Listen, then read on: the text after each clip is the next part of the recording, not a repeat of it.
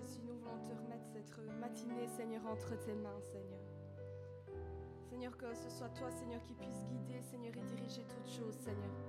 Seigneur, encore ce matin, Seigneur, nous remettons nos vies entre tes mains, Seigneur, nous remettons ce culte entre tes mains, Seigneur, nous te remettons nos familles, Seigneur, entre tes mains, Seigneur, nous te remettons les absents, Seigneur, entre tes mains, Seigneur. Seigneur, que ce soit toi, Seigneur, le roi, Seigneur, qui règne, Seigneur, dans ce lieu, Seigneur, et dans nos vies, Seigneur. Seigneur, merci, Seigneur, de nous avoir adoptés, Seigneur, d'avoir fait de nous, Seigneur, tes enfants, Seigneur. Merci, Seigneur, parce que tu nous as aimés, Seigneur, bien avant, Seigneur, la fondation du monde, Seigneur. Tu avais déjà la pensée, Seigneur, que nous soyons, Seigneur. Non seulement que nous soyons, Seigneur, mais tu nous as préparé, Seigneur, des, des choses à faire d'avance, Seigneur. Des choses qui nous sont prédestinées, Seigneur. C'est pourquoi, Seigneur, nous, nous nous en remettons à toi, Seigneur, parce que de nous-mêmes, Seigneur, nous ne savons rien faire, Seigneur.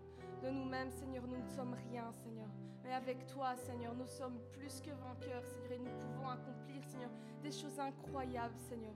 Mais, Seigneur, seulement toi, Seigneur, et toi seul, Seigneur, guide et dirige nos vies et marche devant nous, Seigneur. C'est pourquoi, Seigneur, nous te disons, Abba Père, Abba Père, nous sommes à toi. Viens et guide et dirige toutes choses. Au nom de Jésus.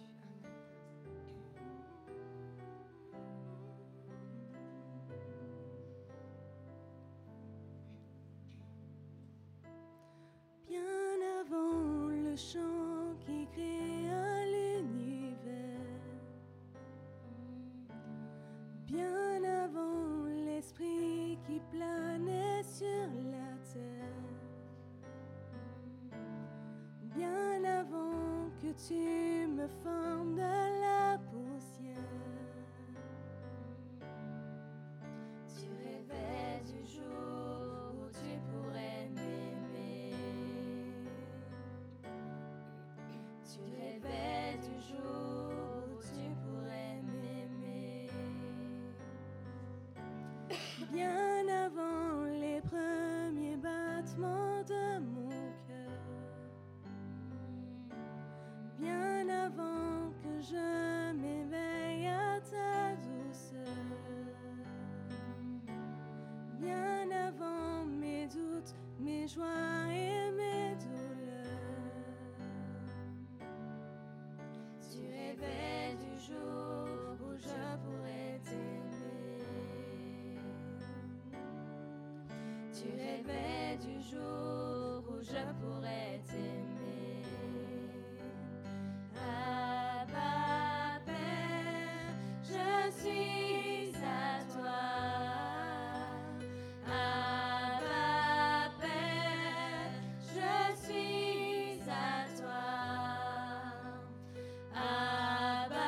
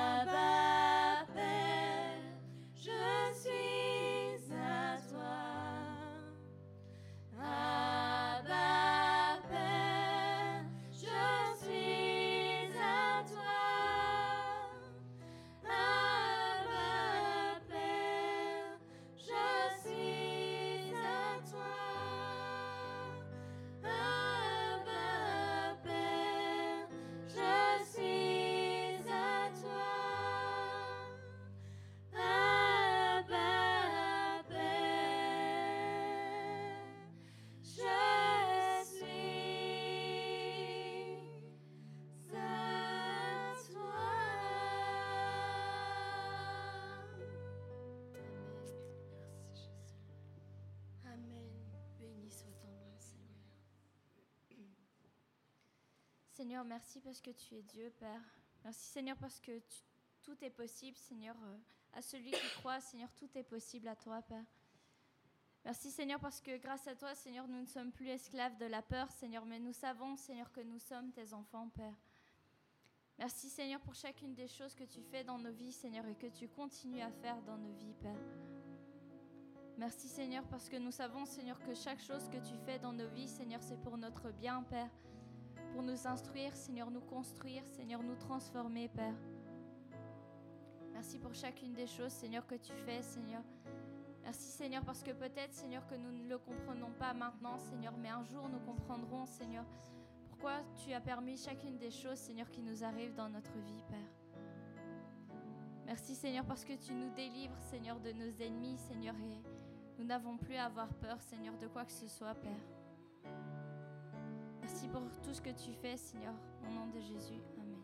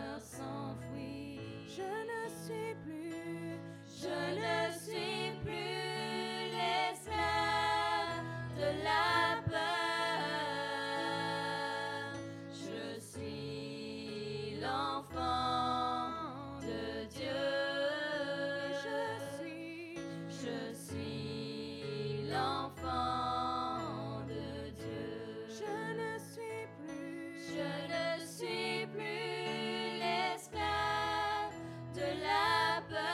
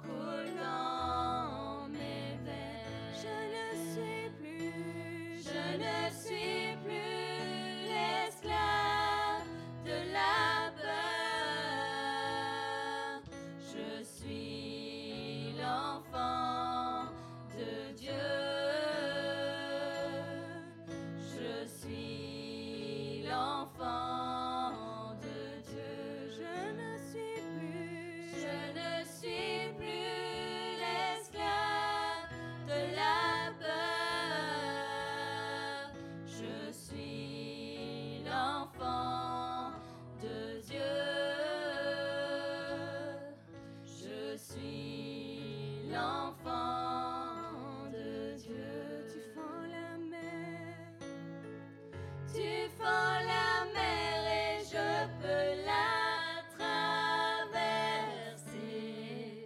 Dans ton amour, tu noies mes peurs. Tu m'as sauvé, alors je peux chanter. Je suis l'enfant de Dieu, je suis l'enfant de Dieu. Tu fends la mer, tu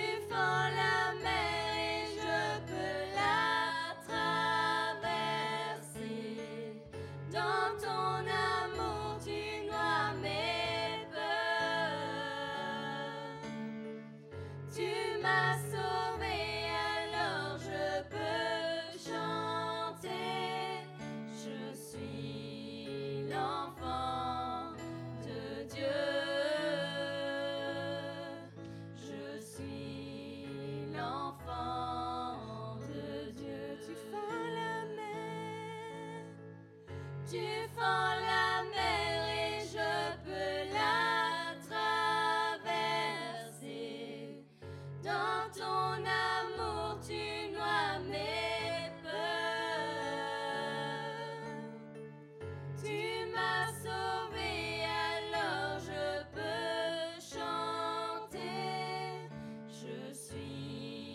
l'enfant de Dieu, je suis l'enfant de Dieu. Tu fends la mer, tu fends la mer et je peux la traverser. Dans ton amour, tu noies mes peurs. L'enfant de Dieu, oui, je suis, je suis l'enfant de Dieu, oui, je le suis, je suis l'enfant de Dieu. Proclame encore et encore que tu es l'enfant de Dieu. Je suis, je suis l'enfant de Dieu, l'enfant de Dieu, je suis l'enfant de Dieu. Laisse ces paroles descendre dans ton cœur. Je suis l'enfant de Dieu. Je suis l'enfant de Dieu. Je suis l'enfant de Dieu. Oui, je suis. Je suis l'enfant de Dieu.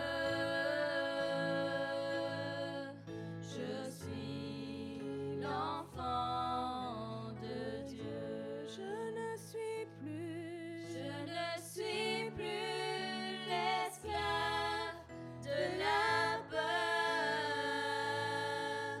je suis l'enfant de Dieu, je suis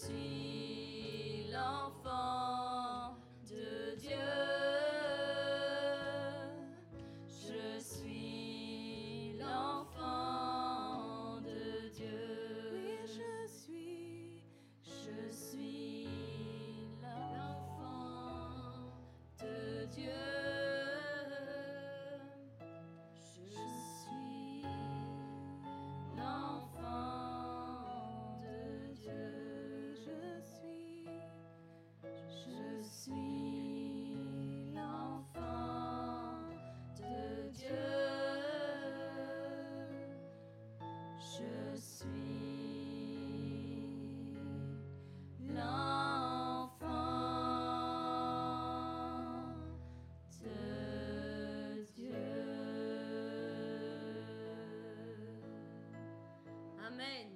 Amen. Amen. Amen. Amen.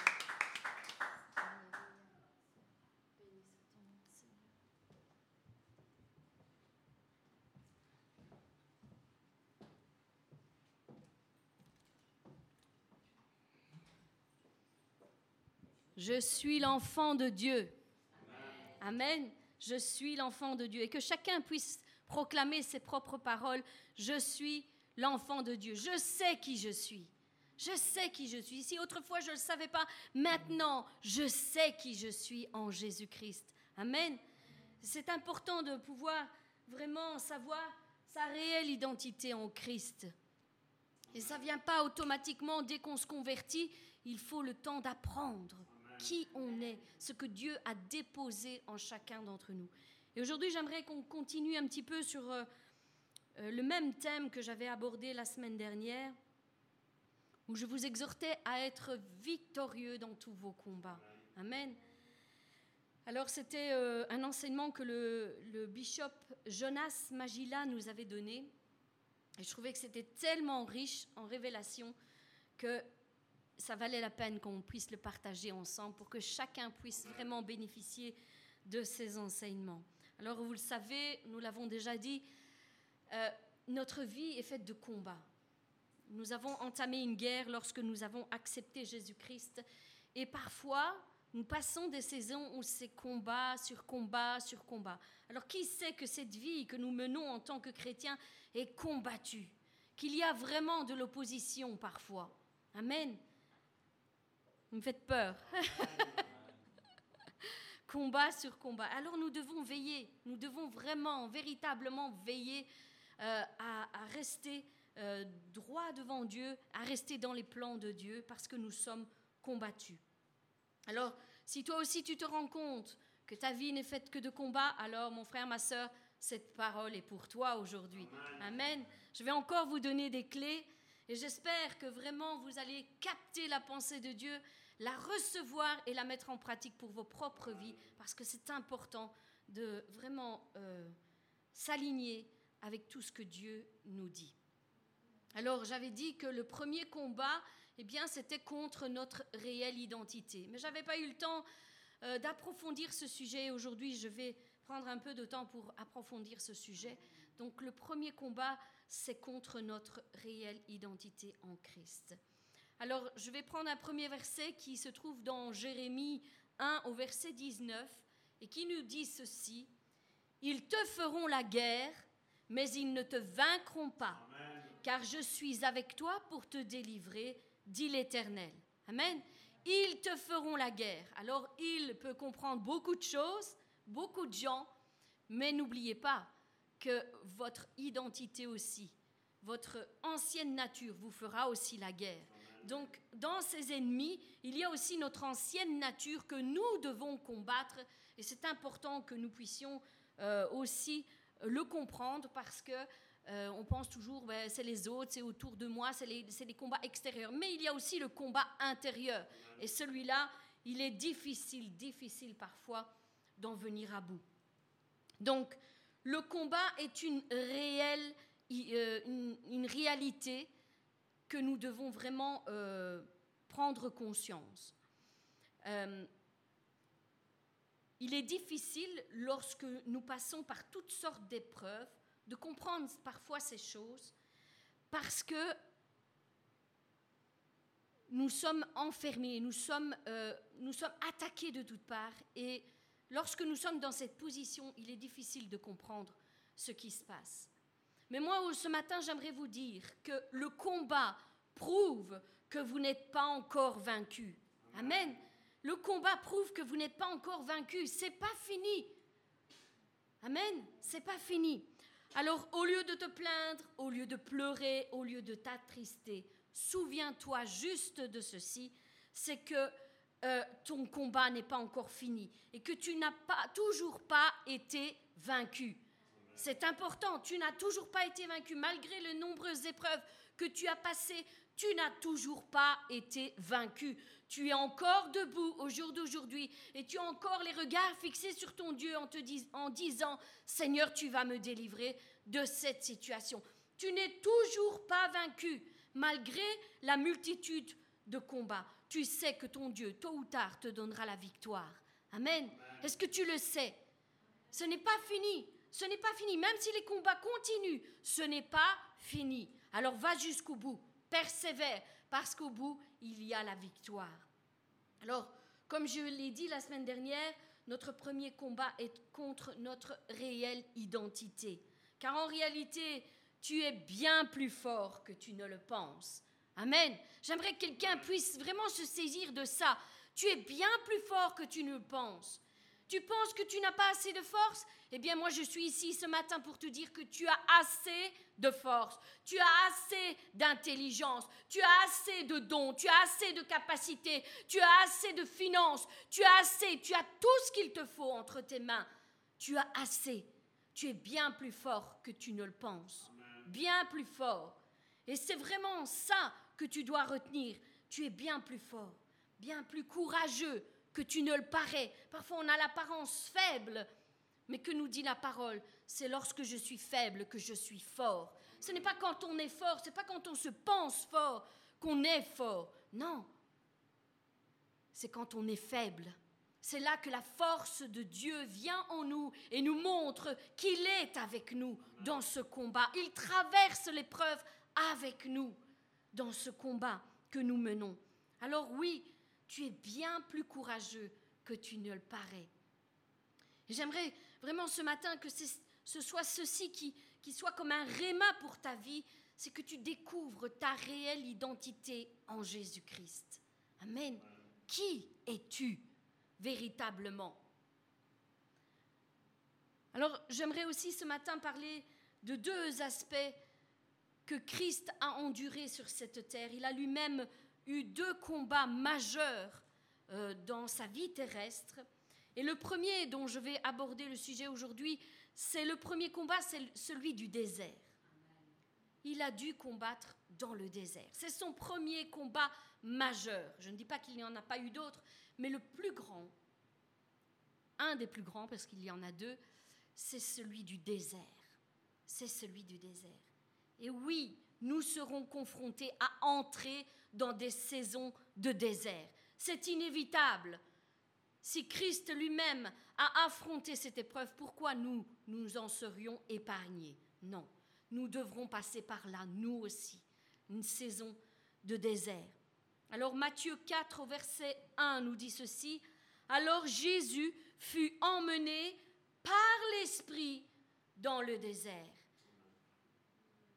Comprenez ceci, il fut emmené par l'Esprit dans le désert. Ce n'est pas le diable qui l'a entraîné dans le désert.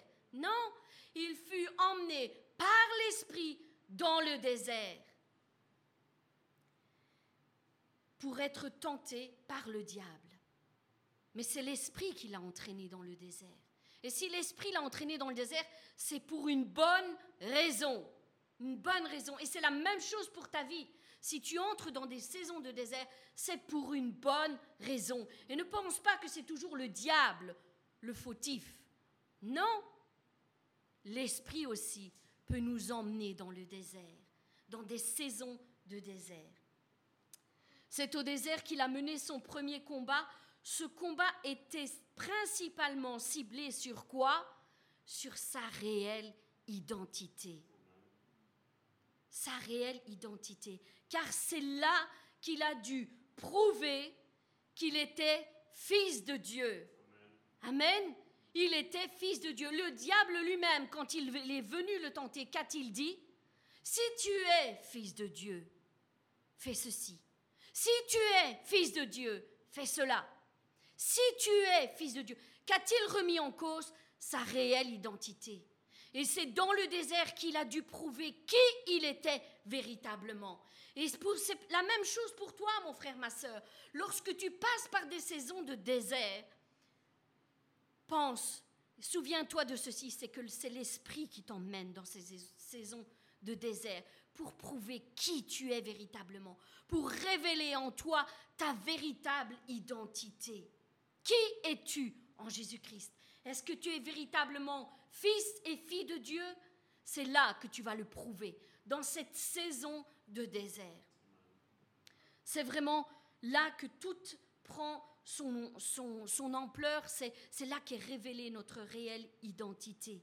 Oui, alors prends courage, relève la tête, parce que cette saison de désert est utile à quelque chose, et quelque chose de grandiose. Parce que lorsque tu comprendras qui tu es véritablement, lorsque tu prouveras à l'ennemi qui te combat que tu es véritablement fils et fille de Dieu, les choses vont changer dans ta vie. Véritablement, elles vont changer. Alors n'oublie pas que c'est toujours pour un but bien précis. Il y a toujours un but. Premièrement, comme je l'ai dit, c'est l'Esprit qui t'emmène dans le désert. Pourquoi ? Parce que c'est là qu'il veut parler à ton cœur.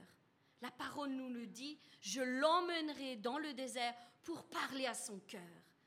Dieu veut te rencontrer dans le désert. C'est là qu'il veut parler à ton cœur. C'est là qu'il veut te révéler tout ce qu'il a prévu pour toi. Le plan parfait qu'il en réserve spécialement pour toi. Pas pour tout le monde, spécialement pour toi. C'est un rendez-vous personnel que nous devons tous, où nous devons tous aller. Oui, c'est là qu'il parlera à ton cœur. C'est au milieu du désert, c'est-à-dire quand tu auras un face-à-face avec Dieu, qu'il te révélera ta réelle identité. Il te révélera vri- véritablement ta réelle identité, qui tu es véritablement, pour que tu puisses le comprendre, ce qu'il a mis en toi, les dons, les capacités, tout ce qu'il a vraiment déposé en toi et dont tu n'as pas encore véritablement conscience. Nous le savons, intellectuellement, nous le savons. Nous sommes des êtres qui ont des dons, des capacités.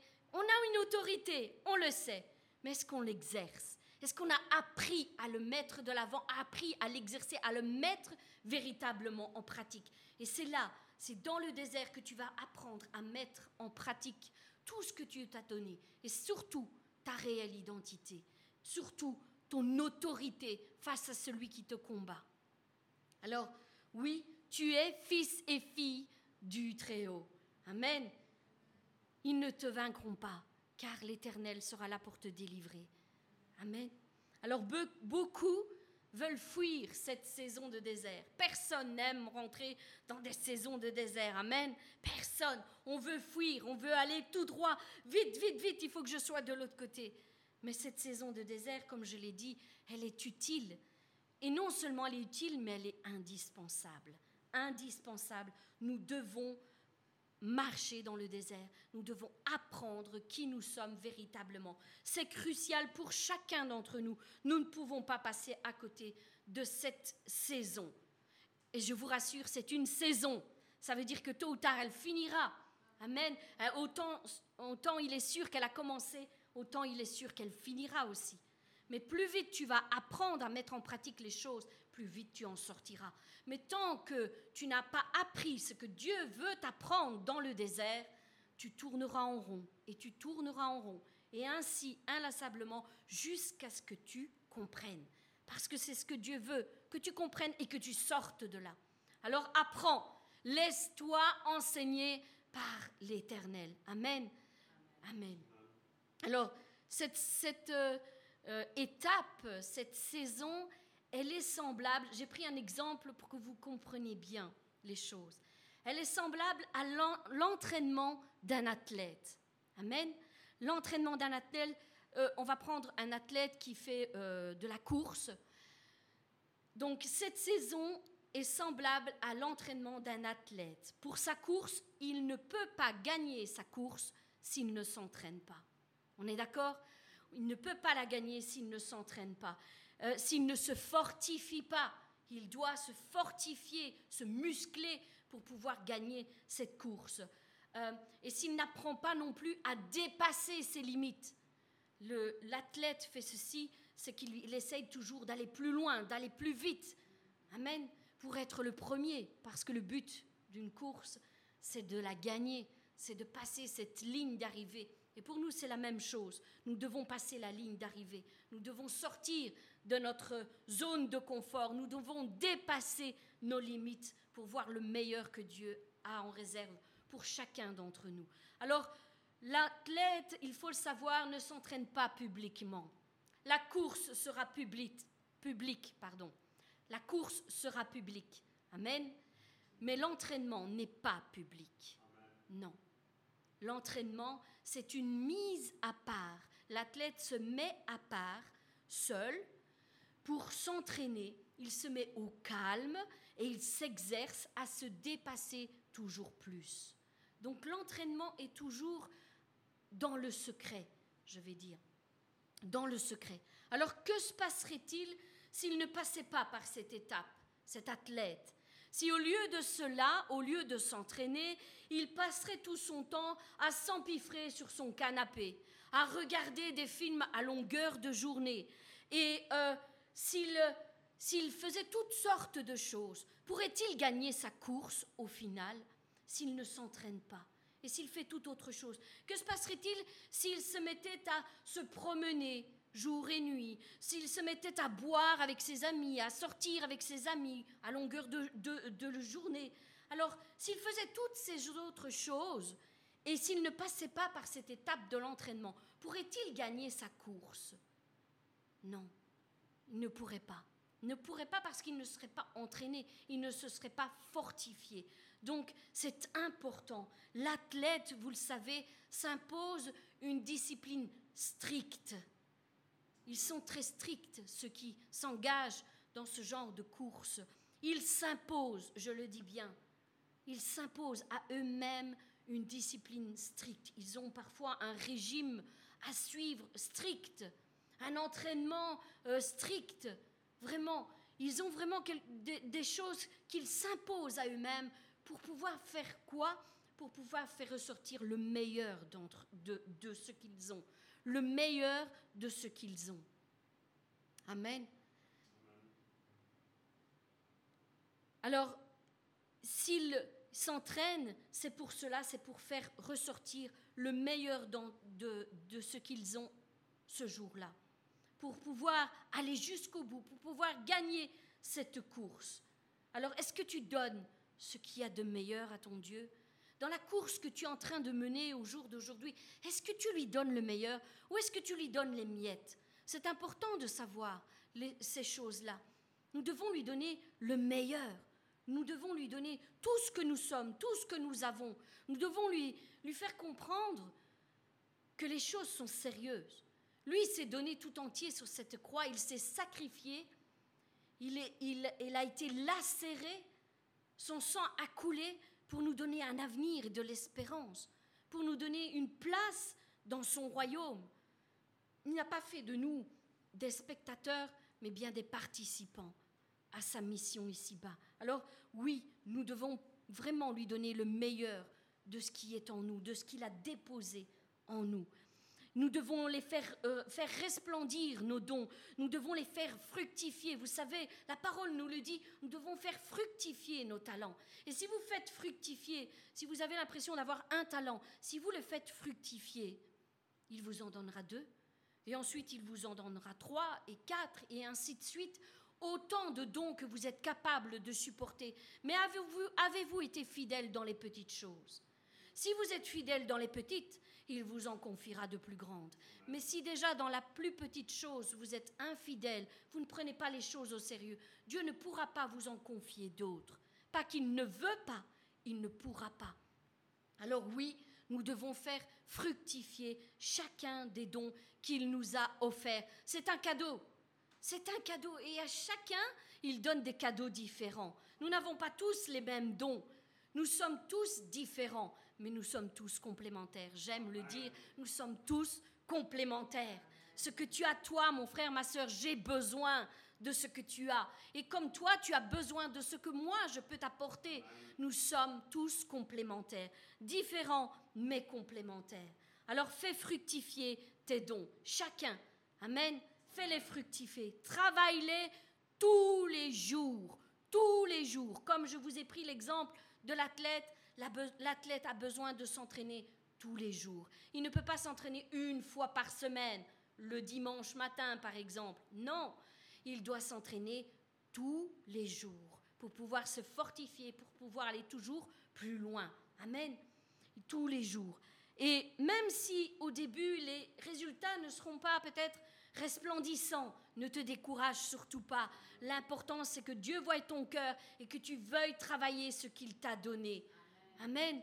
Alors, travaille et travaille jour et nuit et tu verras qu'au fur et à mesure que tu vas travailler, que tu vas te disposer, tu vas faire de meilleurs résultats. Les choses vont aller en s'améliorant. Oui. A-t-on déjà vu un avocat ou un médecin briller dans sa discipline sans avoir passé par des années d'études, d'apprentissage? Non, bien sûr que non. Alors, si il en est ainsi pour les choses qui sont charnelles, comment pourrait-il en être autrement pour les choses spirituelles? Amen. Dieu veut que tu travailles tes dons et tes capacités. Il veut que tu ailles plus loin avec lui. Il veut que tu apprennes toujours plus de sa volonté à ton égard. Amen. C'est ainsi qu'il forme ses ministres. C'est ainsi qu'il forme ses instruments entre ses mains. Alors soyons sérieux dans les choses de Dieu. Ne prenons pas les choses à la légère. Soyons véritablement sérieux parce que l'appel qu'il nous donne est véritablement un cadeau. C'est un honneur de pouvoir servir le roi des rois et le seigneur des seigneurs. J'avais espéré que vous auriez dit un meilleur amen que ça. Amen. C'est un honneur de pouvoir le servir. Amen. Un honneur.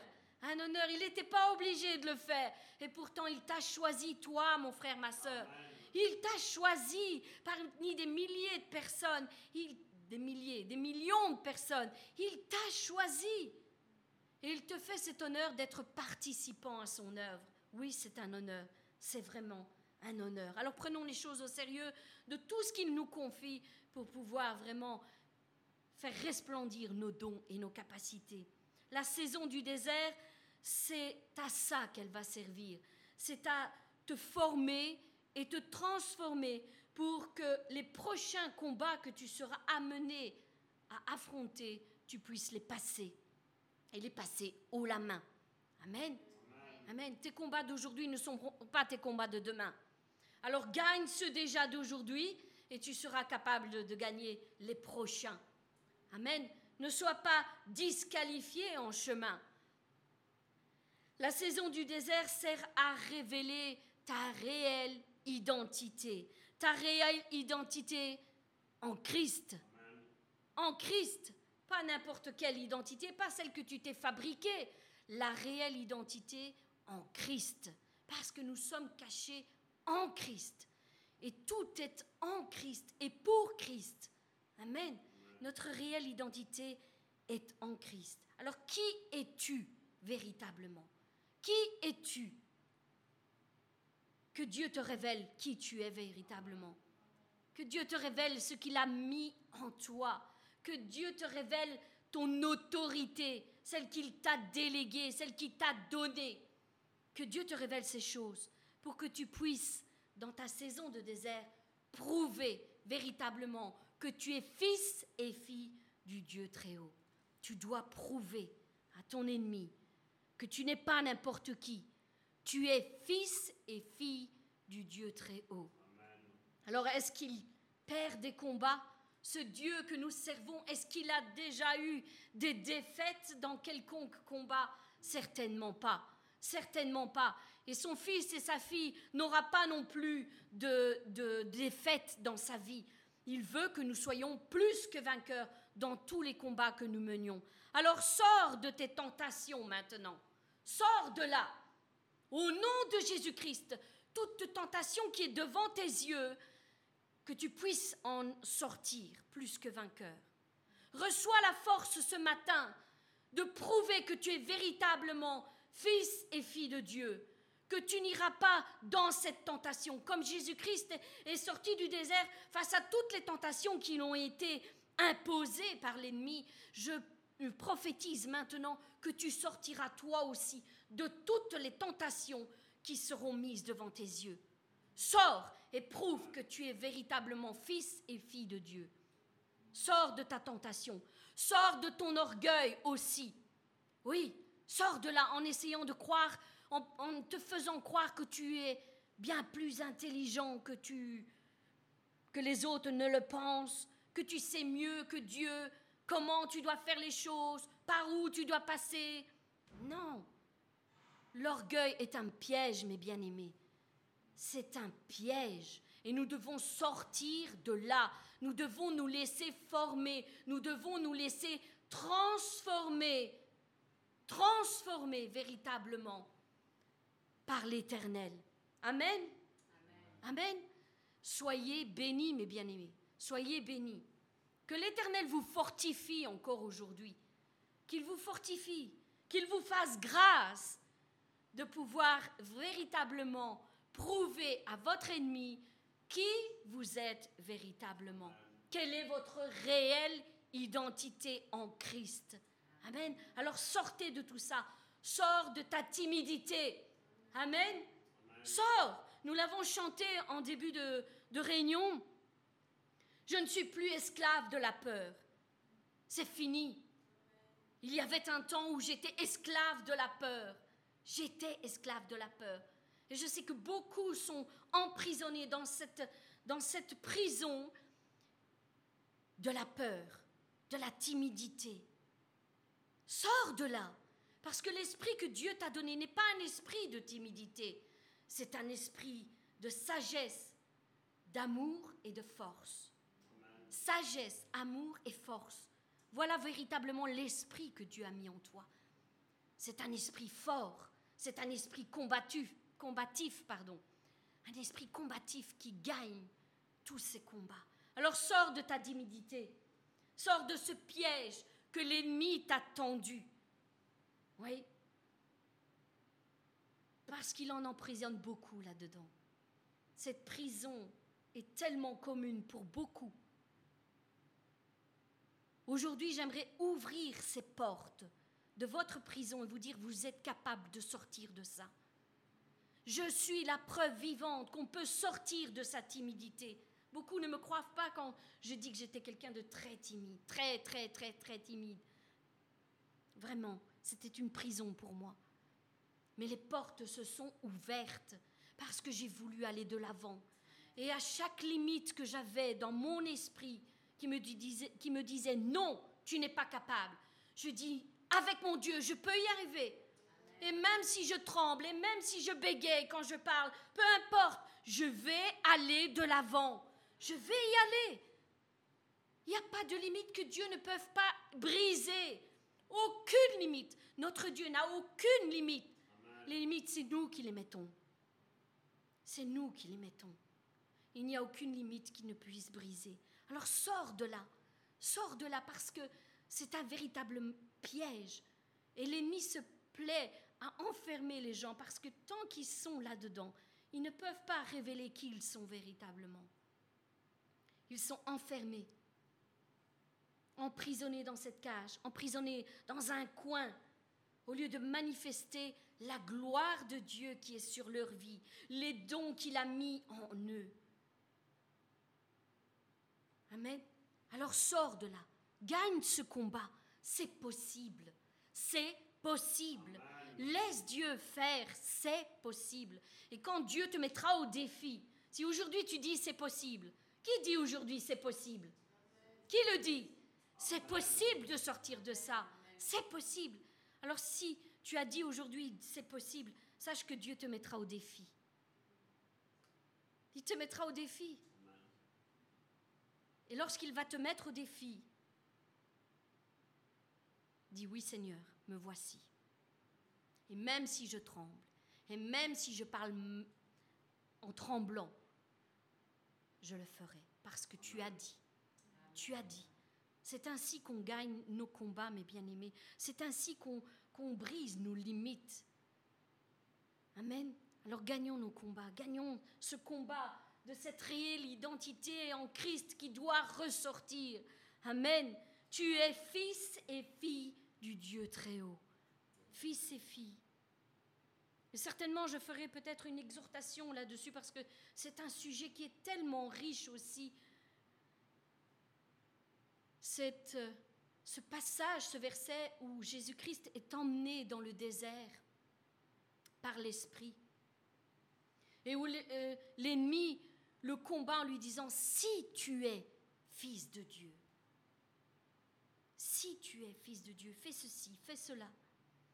Alors comment Jésus-Christ en est sorti? Eh bien, il a affronté chaque épreuve par la parole de Dieu, vous le savez. Et nous pouvons, nous aussi, sortir de tous nos défis par la parole de Dieu, en mettant la parole de Dieu de l'avant. C'est notre épée. Amen. Le bouclier, c'est notre foi. Mais l'épée, c'est la parole de Dieu. Et avec une épée, on ne la laisse pas cacher derrière le dos. L'épée, on la brandit bien haut et on dit qu'on va au combat. On combat notre ennemi par la parole de Dieu. Alors, Jésus-Christ euh, a été éprouvé et l'ennemi lui dit « Si tu es fils de Dieu, ordonne ceci. Si tu es fils de Dieu, ordonne cela. » Alors, c'est bien, cela nous prouve bien que c'était pour qu'il prouve l'autorité qui lui a été donnée sur cette terre. Cette autorité qu'il nous a déléguée, n'oubliez pas. Il nous l'a délégué. Nous avons le pouvoir d'ordonner les choses, comme Jésus-Christ l'a fait. Alors je passe tout cela parce que certainement, je, comme je vous l'ai dit, je ferai peut-être une exhortation sur ce passage. Mais l'autorité s'acquiert dans le désert, mes bien-aimés. La véritable autorité en Jésus-Christ s'acquiert dans le désert. Et elle s'acquiert comment? Bien par, l'o- par l'obéissance. L'obéissance vaut mieux que tous les sacrifices. Voilà ce qui est agréable à Dieu, l'obéissance. Quelqu'un qui obéit à Dieu est agréable, au-dessus de tous les sacrifices que nous pourrions faire. Oui. Alors mon frère, ma sœur, aujourd'hui, je te le dis, combat le bon combat. Fortifie-toi dans le désert. Développe ton intimité avec Dieu. Développe ta connaissance de la parole de Dieu avec des bons enseignements. Je vous en prie, il y a tout et n'importe quoi sur les réseaux sociaux. Et après, beaucoup sortent de tous ces enseignements. Ils vont piocher un peu par-ci, par-là. Ils sortent de tous ces enseignements confus. Ils ne savent plus quoi.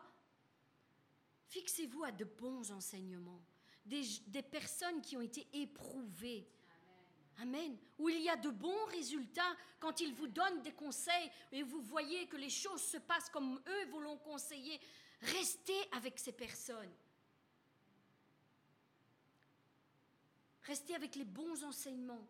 Développe ton autorité, pas seulement intellectuellement, comme je l'ai dit. Nous savons que nous avons une autorité, mais mets-la en pratique à chaque fois, à chaque fois qu'il sera nécessaire, chaque fois. Tu as cette autorité. Découvre tes dons, fais-les fructifier, découvre quels autres dons Dieu veut te donner et fais-les aussi fructifier. Amen. Parce que Dieu veut que tu t'épanouisses dans le corps de Christ. Il veut que tu t'épanouisses. Dispose-toi dans l'Église, mets tes dons au service de l'Église. Aide ton Église, soutiens ton Église, contribue à tous les besoins qu'il y a dans l'Église. Et je le précise encore une fois parce qu'il y a toujours ces personnes qui tordent ce que nous disons. Je ne parle pas financièrement. Quand je dis soutiens ton église, soutiens ton église, je ne parle pas financièrement. Bien sûr, si Dieu vous le met à cœur, faites-le.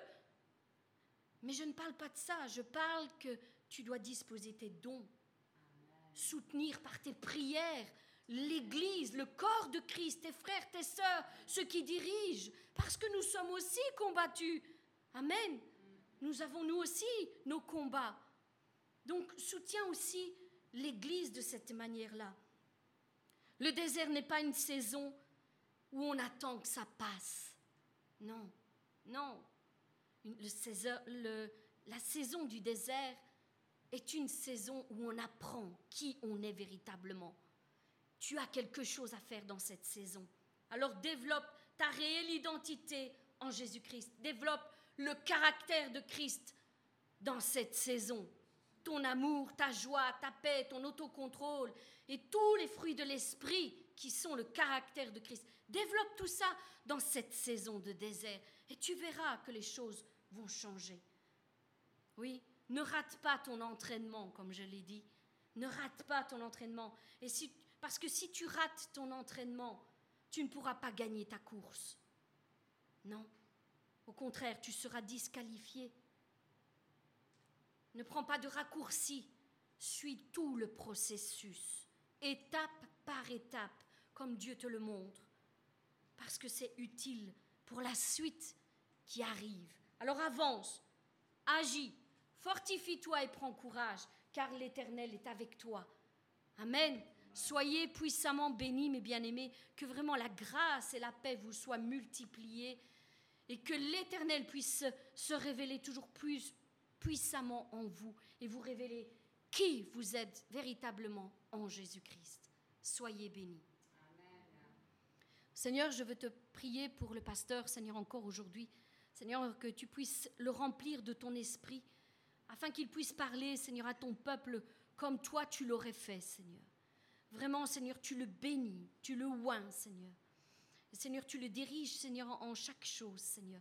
Nous te rendons grâce. Et nous qui sommes, Seigneur, à ton écoute, Seigneur, que nous soyons vraiment disciplinés à écouter, Seigneur, ce que tu as à nous dire. Merci, Seigneur, encore pour la bonne part que tu vas nous donner aujourd'hui. Au nom de Jésus-Christ, ainsi j'ai prié. Amen. Amen. Soyez bénis.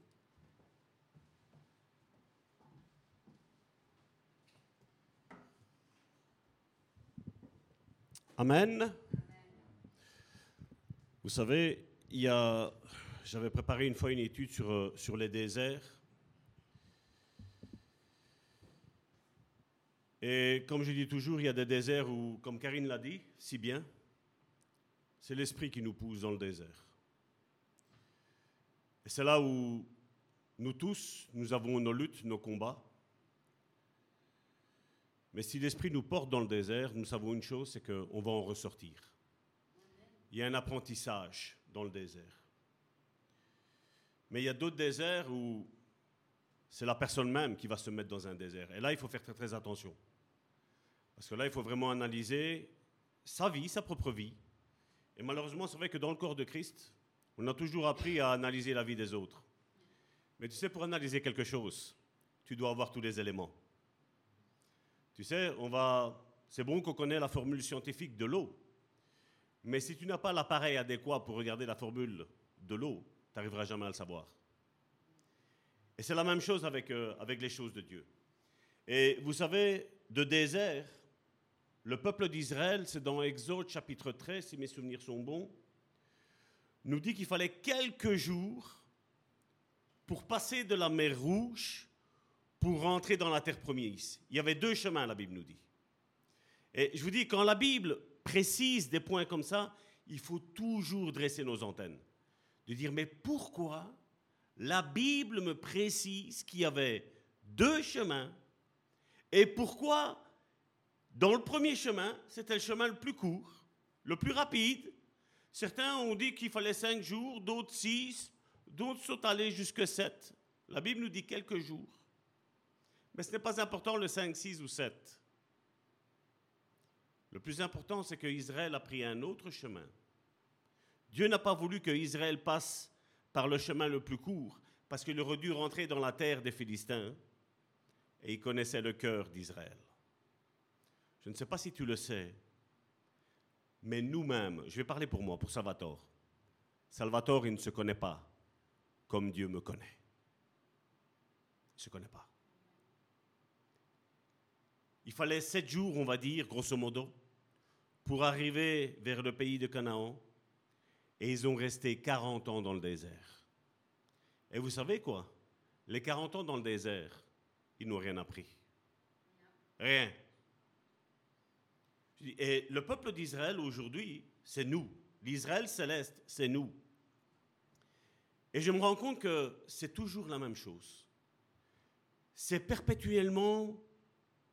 une routine, ça revient toujours les mêmes. Combien de fois en relation d'aide, je dis, mon frère, attention à ça. Oui, oui, oui. Mais je sais que c'est oui avec la tête, mais c'est non avec l'esprit. Et tu les revois un an, deux ans, trois ans, deux fois, il y en a, ils reviennent. Cinq ans après, ils me disent, ça va tort. Ben, je n'ai pas changé d'avis. Le chemin de Dieu, il n'y en a qu'un seul. Il faut, il faut combattre le bon combat de la foi, l'apôtre Paul nous dit. Et vous savez, je, je ne sais pas si vous, vous avez trop de temps à perdre. Mais moi, ma vie, elle est que... Seigneur, si tu sais me rajouter encore une vingtaine d'heures sur une journée, ce serait bien. Je dis, on a peu de temps. Et comme je dis, j'ai fait des erreurs, j'en, ferai, j'en fais et j'en ferai encore. Mais vous savez, si on n'apprend pas de nos erreurs, on va toujours tourner autour de la même montagne. Et à un moment donné, il est temps de dire stop. C'est pas vrai? À un moment donné, il faut se dire, voilà, maintenant, je veux faire attention. Et je vais regarder, j'analyse ma vie. La Bible, c'est ce qu'elle me dit. Que chacun s'examine soi-même. Je n'ai pas analysé la vie de ma femme, même pas de mes enfants. Je peux conseiller, je ne peux même pas obliger. Mais ma vie, je dois y faire attention. Et dans l'histoire de l'Église, on est ici sur euh, cette thématique qui est marchée sur les traces de Jésus. On avait parlé que Jésus, on avait fini avec ça la semaine dernière, on avait dit que voilà, si notre œil était une occasion de chute, il fallait l'arracher, si notre main était une occasion de chute, eh bien, il fallait l'arracher. Je vous avais dit, ce que, ce que Dieu voulait nous dire par là, au travers de Jésus-Christ, c'est que ça ne sert à rien que je m'occupe de la vie de mon frère et de ma sœur. Si c'est pour l'aider, ok, parce qu'on doit s'encourager, on doit s'aider, on doit s'aimer les uns les autres, on en a parlé ces derniers temps, les uns les autres, c'est très important. Mais si c'est dans un but de quereller, ça ne sert à rien. Parce que vous savez, derrière ça, il y a un esprit. Et bien souvent, quand je parle d'esprit, de mauvais esprit, on me dit « Ouais, mais quand on est chrétien, c'est fini, c'est, c'est pris pour nous, ça. » Non. Regardez l'état de l'Église. Vous avez vu les mensonges qu'il y a dans l'Église? Vous avez vu les trahisons qu'il y a dans, dans l'Église? Vous avez vu la méchanceté qu'il y a dans l'Église aujourd'hui? Et comme je dis, tant que je serai en vie ici, il n'y aura pas de méchanceté. Je n'ai pas envie de ça. Ce que j'ai envie, c'est qu'on s'encourage les uns les autres, on s'aime les uns les autres. Et même s'il y a un frère qui est dans le péché, on prend, on prie, on aide à ce qu'il remonte, qu'il ressorte la tête de la surface. Parce qu'il y a ces esprits qui sont là. Et aujourd'hui, malheureusement, a, vous savez, il n'y a pas plus aveugle que celui qui ne veut pas voir. Combien de fois, quand je parle de liens héréditaires avec certains pasteurs, certains anciens, on me dit, mais non, Salvatore, ça c'était l'Ancien Testament. Je dis, le Nouveau Testament, qu'est-ce qui se passe? Il n'y a qu'à plonger les yeux dans une église. Je ne parle pas de cinquante églises. Dans une église, et de regarder ce qui se passe. Mais je dois décider d'être libre. Vous savez, Karine Trotto a parlé que les ennemis, ce n'est pas rien que ceux qui sont alentour. Hein. Des fois, c'est nous. Et le plus grand ennemi, c'est nous. Et des fois, on peut se fâcher avec un autre parce qu'il nous a fait du mal. Mais comment nous traitons-nous quand on se fait du mal à soi-même? C'est pas vrai? Quelle est la... C'est bizarre qu'il y a toujours, vous savez, deux sons de cloche différents. C'est pas vrai? Mais vous devez savoir que derrière tout ça, il y a des esprits. Et je vous avais parlé de... d'étudier, je vous avais donné les deux références la semaine dernière, d'étudier un petit peu Tsadok et Abiatar. C'était deux sacrificateurs. Deux sacrificateurs qui, ben, quand on regarde, au début, c'était pas mal. Déjà, quand on regarde leur nom, je l'ai mis ici.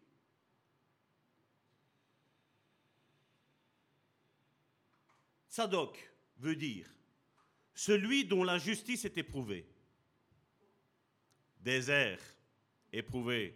C'est ce que Karine venait de dire. Hein. Tsadok veut dire celui dont la justice est éprouvée. Et Abiatar veut dire en paix avec Dieu. Et quand on voit ça, on va dire, mais Salvatore, tu veux nous porter où? Parce que c'est nickel. Un, la justice, elle est éprouvée, et notre justice, elle va être éprouvée aussi, comme celle de Jésus a été éprouvée. Mais celle d'Abiatar, il dit qu'il est en paix avec Dieu. Et s'il est en paix avec Dieu, il n'y a pas de souci. Si. Il n'y a pas de souci si tu es en paix avec Dieu. Mais seulement son attitude, l'attitude d'Abiatar qu'on va voir aujourd'hui, n'est pas une attitude selon le cœur de Dieu. Pourtant, il a fait des bonnes choses. Parce qu'à un moment donné, quand David a eu une rébellion vis-à-vis de son fils, Absalom, il a pris la bonne part. Il a dit, je vais suivre David, le roi David. Et vous savez, l'Église, l'autorité spirituelle, c'est un petit peu comme avec le mariage. Quand tu te maries à la mauvaise personne, il y a des dangers pour plus tard. C'est pas vrai? Et nous devons faire attention à ça. Parce que vous savez, vous avez déjà rencontré une personne qui vous a dit, tu sais mon frère, tu sais ma soeur, moi mon gros problème c'est ça. C'est toujours, mais moi, moi je suis un homme de prière, moi j'ai le discernement des esprits, moi Dieu me parle, c'est pas vrai? On se met, on se vend, on se met en valeur, c'est pas vrai? Mais il n'y a personne qui ose dire, voilà. Vous savez, la première fois que j'ai témoigné de mon témoignage, que j'ai parlé, que j'étais hyper colérique avant, avant ma conversion, que j'étais un orgueilleux, quand je suis descendu, il y en a un qui m'a attrapé, qui m'a dit, euh, ton témoignage, il est vrai? Si on m'appelle pour témoigner, c'est que mon témoignage, il est vrai. Je vais pas aller... On est dans une église, je ne vais pas aller mentir. C'est mon témoignage. Pendant trente minutes, la voix de Dieu m'a dit, aujourd'hui, un aveugle y verra. J'avais deux à trois secondes de répit et la voix répétait, disait, aujourd'hui, un aveugle y verra. Je ne sais pas si vous imaginez ça pendant trente minutes. Je me suis dit, là, je crois qu'on va, on va m'enfermer. Jusqu'à quand la voix, après, quand j'ai donné gloire à Dieu, cette voix s'est éteinte. J'étais content que la voix s'est arrêtée, mais je ne comprenais pas toujours le pourquoi. Je ne savais pas, parce que moi, je disais, moi, je vois. Je ne pensais pas que c'était spirituel. Mais quand, après, l'Esprit m'a révélé que c'était spirituel, je me suis dit, waouh! Et alors, vous savez, je suis rentré dans une église, et je voyais quand le pasteur disait, voilà, on va prendre Matthieu, chapitre... Ça tournait vite. Et moi, j'étais là en train de chercher au début. Je dis, c'est Matthieu, c'est là-bas, c'est ici, c'est là, c'est où. Je dis, comment ils font? Et ça, je n'aimais pas. Cette, cette situation-là, je n'aimais pas. Je dis, Seigneur, moi, je veux plus de toi. Amen. Et Seigneur m'a dit, plonge ton nez dans la parole de Dieu et fouille, Amen. Cherche, Amen. Creuse, Amen. Sonde. Amen. Et c'est ce que j'ai fait. Et vous savez, quand les premières fois où on m'a appelé, je crois que c'était après un an et demi, plus ou moins de conversion, on m'a dit, voilà, le mardi... introduit pour la prière, donne des messages. Je voyais qu'on était là, j'étais toutes les six semaines, cinq semaines, je ne sais plus combien c'était. Ben, le temps d'avoir le message de Dieu, il me fallait du temps. Et je disais, mais comment je vais faire? Et comment il faut... Eux, ils ont l'air d'avoir facile. Et j'avais été, j'avais été trouver un ancien qui était là. Je lui ai dit, tu restes longtemps, toi? Il fait, comment? Il fait, pour avoir la de Dieu, il faut, il faut lui arracher les vers du nez au Seigneur pour avoir la parole. Je dis, waouh, alors j'ai foutu tout le temps comme ça. Et donc, qu'est-ce que j'ai fait? J'ai cultivé cette vie de prière, j'ai cultivé cette vie d'avoir mon nez plongé dans la parole de Dieu pour apprendre toutes ces choses-là. Et à un moment donné, je me rappelle que Dieu m'avait dit, m'avait montré une vision, et j'avais vu comme deux personnages dont je ne voyais pas le visage, mais il m'avait montré le roi David et le roi Saul. Il m'a dit, les temps que nous vivons maintenant, c'est les mêmes temps, Salvatore. Alors moi, j'avais été, vous savez, j'avais pris la clé biblique, j'avais été regarder, roi David... J'y sais le même temps, mais pourtant, ça date de, de loin. Et c'est là qu'il a commencé, Dieu a commencé à me travailler, à m'expliquer un petit peu c'est quoi l'étymologie du mot « esprit », qui veut dire aussi « mentalité ». C'est pour ça qu'on dit il y a un état d'esprit.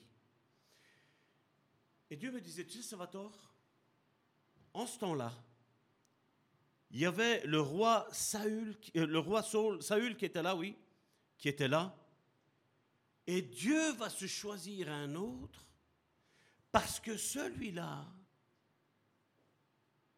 il était charnel. Et moi, vous savez, je vais chercher la, dans la parole de Dieu et je vois que c'est Dieu qui le choisit. Avec le peuple de Dieu, bien entendu. Mais on peut se dire, mais alors c'est complètement la volonté de Dieu? Non. Parce que la volonté de Dieu, à un moment donné, quand... Israël ne voulait pas qu'un roi, que, que Dieu domine directement sur eux et qu'ils réclamaient un roi. Dieu a dit, vous voulez un roi? Je vais vous donner un roi. Et qu'est-ce qu'il leur a dit? Qui vous voulez qu'on choisisse? Et ils ont tous crié à l'unanimité, Saül est là, Saül est là.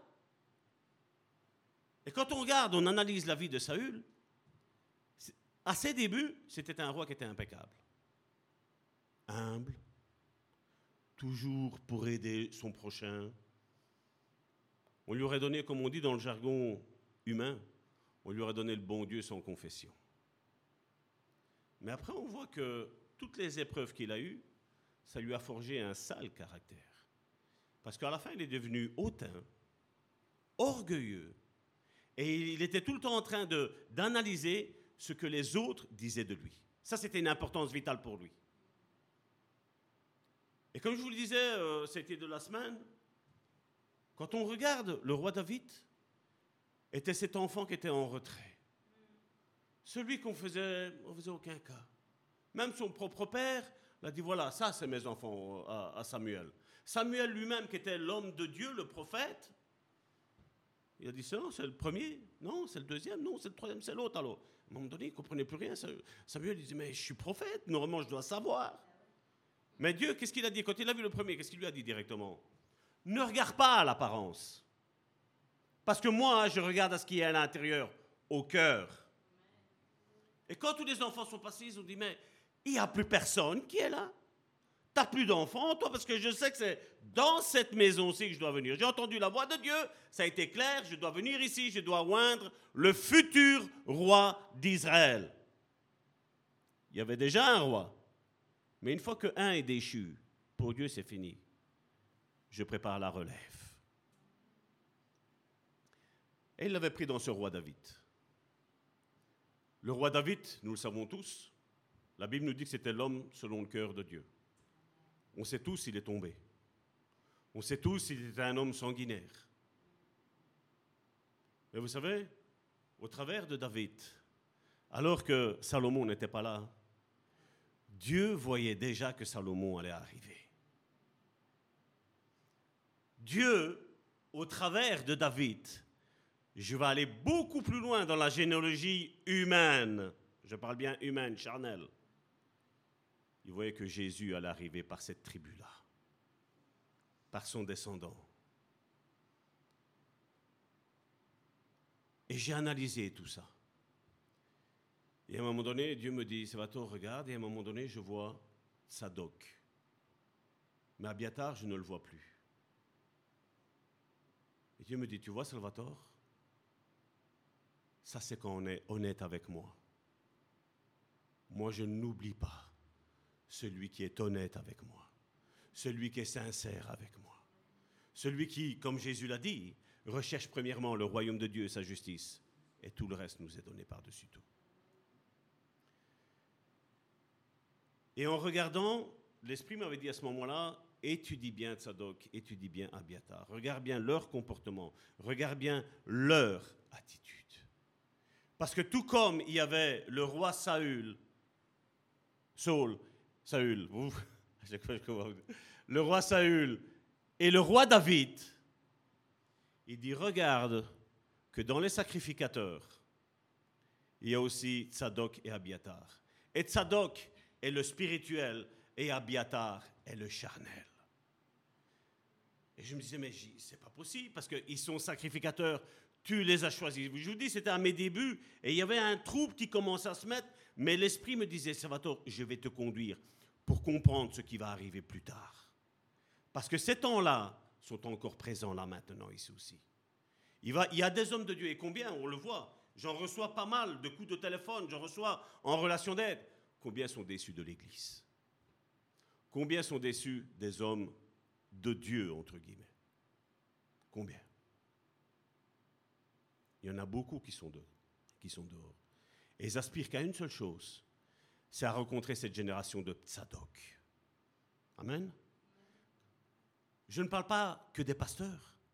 Parce que quand je parle d'hommes de Dieu et de femmes de Dieu, vous le savez, cette église ici a comme vision que chaque personne qui rentre dans cette église, cette église sait qu'il y a un appel sur la vie de, d'une personne ou de l'autre. Et le but est de former, d'équiper pour rentrer dans le ministère, à tous. Mais nous devons faire attention parce que le diable est toujours là en train de rôder, la Bible nous dit, pour savoir qui il va manger. Et le but, normalement, des autorités spirituelles, c'est que personne ne se fasse manger. Amen. Et alors, à un moment donné, ce qui m'avait semblé bizarre, c'est que Tsadok, dans, dans, un, dans le bon comportement de Tsadok, qui était l'homme de Dieu par excellence pour moi, donc il y avait le roi Saül, le roi, donc c'était ce qui s'occupait, je vais dire un petit peu de ce qui est gouvernement aujourd'hui, le gouvernement que nous avons, mais il y avait ici Tsadok, qui était le sacrificateur, qui était, on va dire, le pasteur, entre guillemets, de l'époque qui était mis en place. Et vous savez que à chaque fois, les rois étaient oints par les prophètes, ils étaient oints par les sacrificateurs. À chaque fois, le roi, avant de faire quoi que ce soit, il allait consulter le sacrificateur pour voir si la volonté de Dieu, c'était bien ça. Si aujourd'hui, tous les gouvernements du monde feraient ça, mon frère, ma soeur, nous vivrions tous dans un havre de paix. Il n'y aurait plus de malédiction, il y aurait de la bénédiction. Il il n'y aura plus de guerre, il y aurait la paix. Et Tsadok, quand il a compris que Dieu lui a parlé, qu'il a vu que Saül avait ce ministère de la chair, Dieu a dit à Tsadok, il ne leur a pas dit « sors ». Non. Il leur a dit « voilà, le roi Saül, c'est fini. Mon esprit se retire de lui. Il est voué par interdit. » Il y a une loi spirituelle que quand quelqu'un est voué par interdit et tu t'accostes à lui, il y a un souci. Et ça, où on peut le voir? On peut le voir que quand Dieu disait, voilà, à Israël, vous allez attaquer là-bas, mais vous ne touchez rien de là-bas. Toutes les amulettes qu'ils ont, vous ne les prenez pas. Il y a une femme qui a osé en prendre une, une fois. Elle avait caché sous sa robe. Son père lui a dit, lève-toi parce que tu m'as volé le, la, euh, mon amulette. Elle a dit, non, non, non. Nous savons bien qu'elle a été prise d'opprobre, elle aussi. Et donc, c'est ça qu'on doit faire attention, de ne rien prendre qui est voué par interdit. Ça, c'est une, une loi spirituelle. Et Tsadok a compris que quand l'esprit s'est retiré de là, Tsadok était le chef d'Abiatar. Il était son supérieur. Il a dit, on sort, parce que l'esprit s'est retiré. Et là, Abiatar a écouté son supérieur. Il a dit, OK, Tsadok, on sort. Parce qu'il savait bien qu'il y avait cette loi spirituelle qui était là. Et ils sont sortis. Le problème qu'il y a eu avec Abiatar, c'est qu'à un moment donné, après, il y a eu un des fils de David, et David a fait une erreur là, une autre erreur. C'est que la Bible nous précise que à Adonija, le dernier de ses fils, David ne lui a jamais fait aucun reproche. C'est un petit peu, je ne sais pas si vous savez, c'était qui le sacrificateur Élie. Vous vous rappelez de celui-là? C'est celui qu'à un moment donné, Jérémie était couché, euh, oui, Jérémie était, Samuel était couché, excusez-moi. Hein. Et Samuel entend Dieu lui parler, mais il dit, mais tu m'as réveillé, Élie? Il dit, non, non, non, c'est pas moi qui t'ai réveillé. Une fois, deux fois, après la troisième fois, il dit, dis, ton serviteur écoute. Lui avait des enfants, et ses enfants étaient mariés. Le problème qu'ils avaient, c'est qu'ils couchaient avec toutes les femmes qu'il y avait au peuple d'Israël. Et le sacrificateur, le père, ne disait rien. Il cachait, il couvrait. La même chose quand il y avait un sacrifice qui était fait, normalement les, les premiers bons morceaux allaient pour Dieu, c'était les enfants qui mangeaient. Et le sacrificateur, qui est le pasteur aujourd'hui, ne disait rien. Combien d'églises sont comme ça? Ils sont voués par interdit. Vous savez, quand quelque chose est mal fait, il faut reprendre, la Bible nous dit toujours avec amour, avec sagesse, le plus possible. Jésus a été même plus loin. Jésus a dit, on reprend avec amour, avec sagesse. Il dit, mais s'il ne veut pas écouter, t'en prends deux, trois de l'église. Quand on prend deux, trois de l'église, s'il ne veut pas écouter les deux, trois là, tu le dis à l'église, et celui-là, il peut être parmi vous, mais considérez-le comme un païen. Ce n'est pas Salvatore qui le dit, c'est Jésus qui le dit. Et donc c'est là où on doit faire attention. Comme on dit, nous sommes sauvés par la grâce de Dieu, mais en tant que chrétien, nous n'avons pas envie de jouer avec le péché. Comme je l'ai dit, et je le dirai jusqu'à la fin de ma vie, nous savons que le péché a porté mon Jésus là. Notre Jésus, notre Sauveur, mais aussi notre Seigneur, notre Maître. Celui qui nous dit ce qu'on doit faire et ce qu'on ne doit pas faire. Et on doit, on doit, on doit l'écouter, on doit lui obéir. Parce que sinon, si Dieu nous voue par interdit, mon frère, ma soeur, on peut le faire les, tous les tralala qu'on veut, Dieu ne sera pas présent. Et vous savez, l'Église, sans le Saint-Esprit, il n'y a pas d'Église. On ne reste qu'un club. Et on doit être sensible. Et comme je dis, ce n'est pas toujours le pasteur, l'apôtre, le prophète, l'évangéliste, le docteur qui doit être à l'écoute. C'est toute l'Église qui doit être à l'écoute de ce que le Seigneur veut dire. Parce que le Seigneur peut parler par n'importe qui. Même un enfant qui ne sait pas encore parler, Dieu peut le faire parler. Parce que c'est, je ne sais pas si votre Jésus, vous n'avez pas entendu dire que Dieu peut même faire crier à des pierres. Et s'il peut faire crier à des pierres, tu crois qu'il ne peut pas faire crier des enfants ?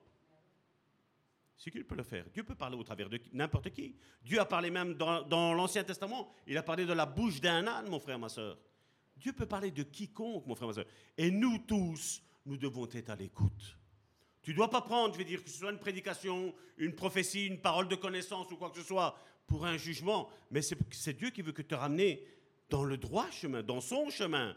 Celui où il va falloir qu'une semaine pour entrer dans ta bénédiction, mon frère, ma soeur, n'est-ce pas? C'est ça le but. Parce que, comme je vous le disais, une, qu'est-ce qu'une semaine par rapport à quarante ans dans le désert qu'Israël a passé? quarante ans, ça veut dire tu dois faire une année, tu as cinquante-deux semaines, fois quarante. Ça te fait plus de deux mille semaines à souffrir. Alors que là, il n'y avait qu'à une semaine à souffrir avec le bon chemin, qu'il, qu'il fallait qu'une semaine.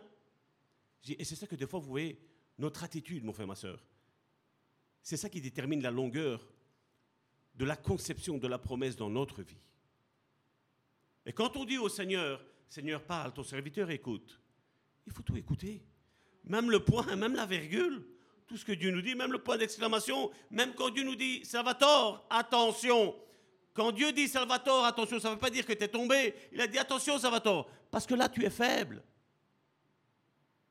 Moi, je n'ai pas envie de dire que je suis, parce que je suis pasteur, il ne peut rien m'y arriver. Non, non, moi, je dis faire attention. Nous devons faire attention parce que l'ennemi est rusé, mon frère, ma soeur. N'oubliez pas qu'il a fait chuter nos ancêtres par le passé. Vous croyez qu'à moi, hein, il n'arrivera pas? Je sais qu'il est, mais c'est qu'il est capable. Si on est debout, tout est grâce, mon frère, ma soeur. Si toi et moi, aujourd'hui, nous sommes debout, debout, c'est tout par la grâce de Dieu, mon frère, ma soeur. Et rien d'autre que la grâce de Dieu. Regardez, à un moment donné, comme je vous dis, Sadoc et Abiatar, je vous dis, vous allez prendre des versets, ça, ça va vous sembler que c'est bon. Dans, la, dans deux Samuel, chapitre quinze, verset vingt-quatre, j'ai pris dans la Bible du semeur. Regardez ce qu'il se passe. C'est quelque chose de bien pour tous les deux.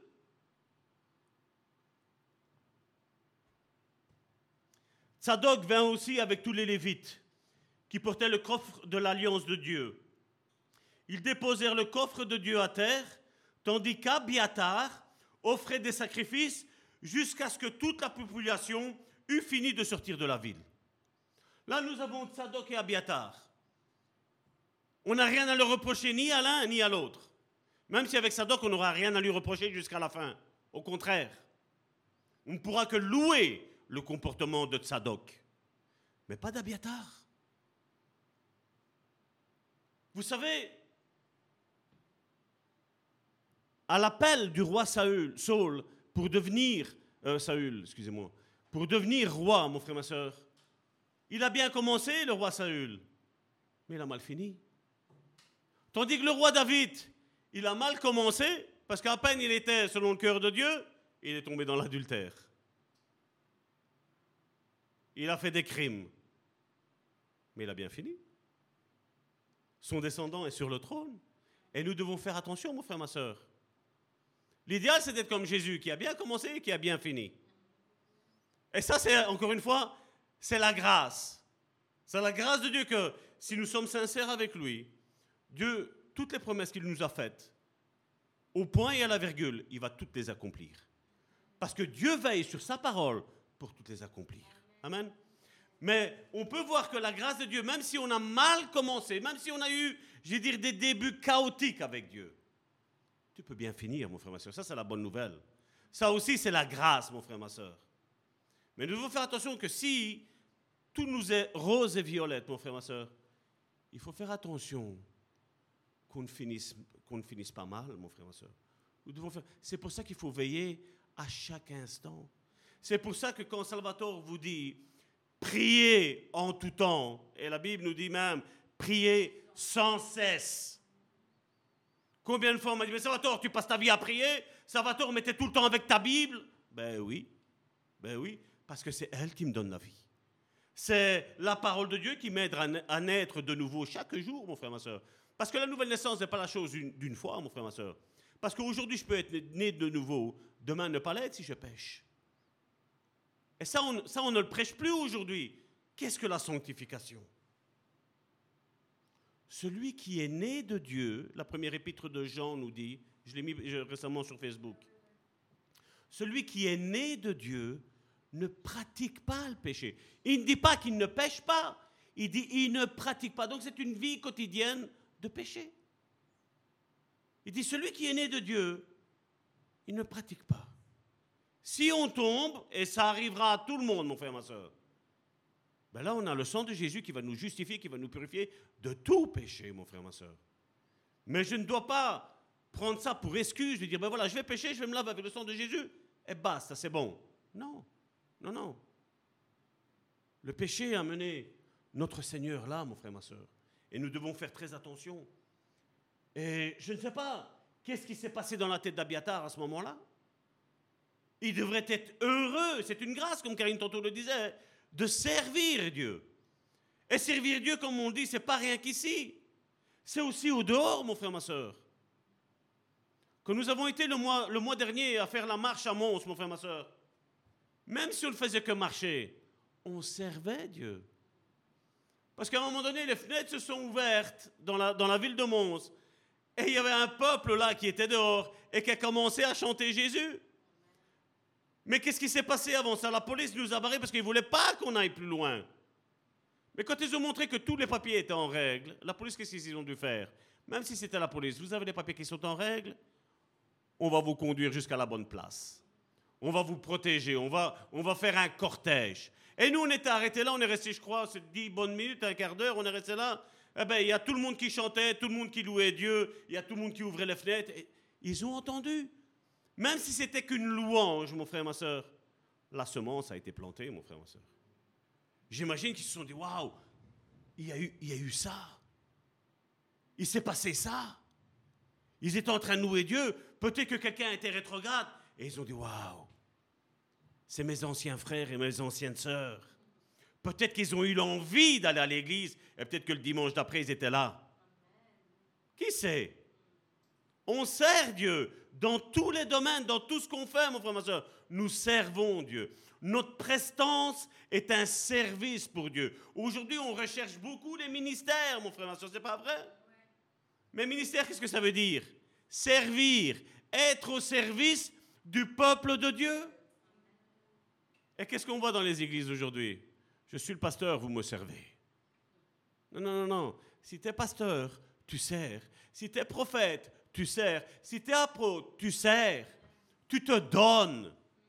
Parce que Jésus l'a dit, il y a plus de joie à donner qu'à recevoir. Combien de fois, quand nous avons vu avec mon épouse des couples réconciliés, mon frère, ma soeur, ben on a levé les mains au ciel. C'est comme si c'était Karine et moi qu'on s'était réconciliés, même si nous, on n'avait pas de problème. On était heureux de voir que le diable ne s'était pas immiscé dans cette division-là. Et il est question de division, mon frère, ma soeur. Jusque-là, Abiatar, il semblait être juste, honnête, pur, consacré. Mais on va voir sa décadence, mon frère, ma soeur. Et c'est pour ça que nous devons faire attention les uns aux autres. On est là pour veiller les uns sur les autres, les uns avec les autres. De faire attention. Parce que tu as une expérience que moi, je n'ai pas eue, mon frère, ma soeur. Mais j'ai l'expérience que tu n'as pas eue. Comme Karine Tantour le disait aussi, tu as besoin de moi et moi, j'ai besoin de toi. Moi, je ne crois pas que, peu importe quel ministère tu as, grand, petit, moyen ou, ou à trois quarts grand, je ne sais pas quoi, on a tous besoin des uns et des autres, mon frère, ma soeur. On a tous besoin de discuter, de parler ensemble. Amen. Et comme je vous le disais, moi, ça m'a étonné qu'à un moment donné, on parle de Tsadok, et généralement, Tsadok et Abiatar, comme je vous disais, Tsadok était le père spirituel d'Abiatar, mais on ne voit plus Abiatar. On voit qu'Abiatar, il y a quelque chose, il y a eu un hic qui est arrivé. Et Abiatar, quand on étudie, je veux dire, son, son parcours, son pédigré, ben, il a cédé, vous savez à quoi? À l'honneur, à l'orgueil. Certains lui ont dit, tu sais, comme toi, il n'y a personne. Tu sais, tu es sous la coupe de Tsadok, mais toi, Abiatar, tu es un level au-dessus par rapport à lui. Et là, on doit faire attention à cet esprit-là. Parce que c'est ce qui tourne généralement. C'est ce que je vois des fois, il y a des nouveaux convertis. Comme je dis, moi, j'aime quand, quand il y a des âmes qui se donnent au Seigneur. Mais ce que je dis toujours, c'est, attends. Avant l'appel, il y a l'appel. Amen. Il faut travailler, il faut œuvrer, il faut étudier. Malheureusement, aujourd'hui, certains, ils étudient un ou deux versets. Il y a même des mouvements qui sont nés avec ça. Hein. Regardez le protestantisme. Hein. Ils sont sortis de quoi? Un seul verset. On est sorti. Après, il a fait sa thèse. Mais c'est dangereux, ça aussi, mon frère, ma soeur. Je ne suis pas en train de dire que ce qu'il a fait, c'est mal, parce qu'il a fallu ça. Ça a été voulu de Dieu. Parce que Dieu veut porter son Église plus loin. Et on voit que depuis euh, Martin Luther, il y a eu des, il y a eu des scissions qui se sont produites. Ce qui est bien, c'est quand c'est pour s'élever, pour aller plus haut vers Dieu, comprendre l'appel, comme Karine Tantour disait, notre identité, que nous avons tous quelque chose à faire ou, ou à ne pas faire. Et c'est ce que je dis toujours, il doit faire attention à être dans le bon appel, à être dans la bonne maison de Dieu. Parce que c'est danger. Hein. Certains, aujourd'hui, se nomment apôtres parce que, voilà, ils connaissent un tel, voilà, toi, t'es pasteur, toi, t'es pasteur, toi, tu fais une église là-bas, toi, tu fais une église... Mais s'ils n'ont pas passé par l'appel, il y a danger. Parce que les scandales, ça va vite, mon frère, ma soeur. Et on ne doit pas être de scandale. Parce que Jésus a dit, malheur par qui arrivent les scandales. Et nous devons faire attention. Et donc, Abiatar a cédé à l'orgueil, à l'appel, aux honneurs, à l'élévation de l'homme. Le roi Saül, c'est sur ça aussi qu'il a sombré. Hein. Il a sombré parce qu'à un moment donné, ils ont vu, ils ont dit, mais à un moment donné, c'était, c'était lui, là, le number one, le numéro un, la star. Mais après, à un moment donné, il a commencé à avoir un petit là, qui se levait, il s'appelait David. Parce que tu sais, quand tu as la grâce de Dieu, ça se voit. Dieu te pousse vers l'avant. Dieu, te, Dieu t'appelle, il, il t'élève. Et, mais quand, tu, quand Dieu n'est pas là, mon frère, ma soeur, là, il faut avoir peur. Mais si tu recherches les honneurs humains, mon frère, ma soeur, tu n'auras pas l'honneur là en haut, mon frère, ma soeur, par notre Dieu. Et c'est pour ça que le Seigneur nous a demandé de nous écraser, de nous abaisser. Et lui va nous élever. Nous devons savoir, je vous dis, c'est ma signature, sans moi, vous ne savez rien faire, a dit Jésus. Et c'est ce que je dirai toujours pour moi. Merci Seigneur, parce que moi je ne suis rien, mais toi tu fais la différence dans ma vie. Et alors à un moment donné, ben, le roi David, il avait un fils qui s'appelait, comme je vous disais, Adonijah. Adonijah, vous savez qu'est-ce que ça veut dire? Ça c'est un appel pour aujourd'hui. Hein. Prospérité et succès. Adonijah. Et c'est là qu'à un moment donné, on va voir, Adonijah a vu que son père avait fui le pays. Il était vieux en plus. Il s'est dit, ben maintenant, ça va être moi le roi. Adonijah avait compris qu'il y avait un appel sur la vie de Salomon. Salomon était celui qui devait prendre l'héritage de, de David. Et lui, Adonijah dit, non, non, non, moi, moi je vais prendre l'héritage qui m'est dû. Moi. C'est moi qui dois devenir le roi. Et regardez, David a son erreur. Regardez ce qu'il est mis dans un Roi, chapitre un, verset cinq.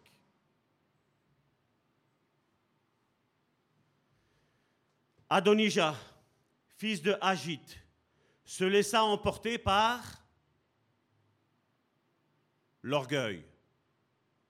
Jusqu'à dire, c'est moi qui serai le roi. C'est pas Dieu qui déclarait ça normalement? C'est pas Dieu qui consacrait? Au travers d'un prophète? Au travers d'un homme de Dieu? C'est moi qui serai le roi. Et il se procura un char et des cavaliers, et cinquante hommes qui couraient devant lui. Regardez maintenant du verset six à huit, qu'est-ce qu'il nous est dit? Jamais sa vie durant, son père, donc concernant David, ne l'avait réprimandé. Vous savez, il y a des choses que les parents devraient dire et qu'ils ne disent pas. Ils ont peur de froisser les enfants. Ils ont peur que les enfants disent « Ouais, mais mon père, ma mère n'a pas d'amour. » Non, au contraire, mon frère, ma soeur. Si ton père, ta mère te dit quelque chose, que ce soit le père, la mère charnelle, ou que ce soit le père ou la mère charnelle, te dit quelque chose, c'est pour ton bien. Amen. David, ici, a fait une erreur. Il n'a jamais dit à Adonijah, attention parce que l'orgueil est là. Attention parce que tu seras avec Salomon. Mais Salomon sera toujours le roi. Tu seras au palais. Mais Salomon sera toujours le roi. Il ne lui a pas dit le plan de Dieu. Il aurait dû le dire, mais il ne l'a pas dit. Et voilà ce qui arrive. Il a été pris d'orgueil, il a dit, c'est moi qui va devenir le roi. Donc jamais sa vie durant, son père ne l'avait réprimandé ou ne lui avait dit, pourquoi fais-tu cela? En outre, Adonija était un très beau jeune homme. Si vous allez regarder pour Saül, c'est ce qu'il nous est dit aussi, il était beau en chair. Satan, là en haut, c'était le plus beau des anges. C'était le plus beau. Jésus, quand il est venu, c'était un des plus laids, mon frère, ma soeur. Il nous est dit qu'il n'avait ni éclat, ni beauté pour attirer les gens à lui. Donc même si tu te sens moche, tu es peut-être dans la volonté de Dieu, mon frère, ma soeur. Amen.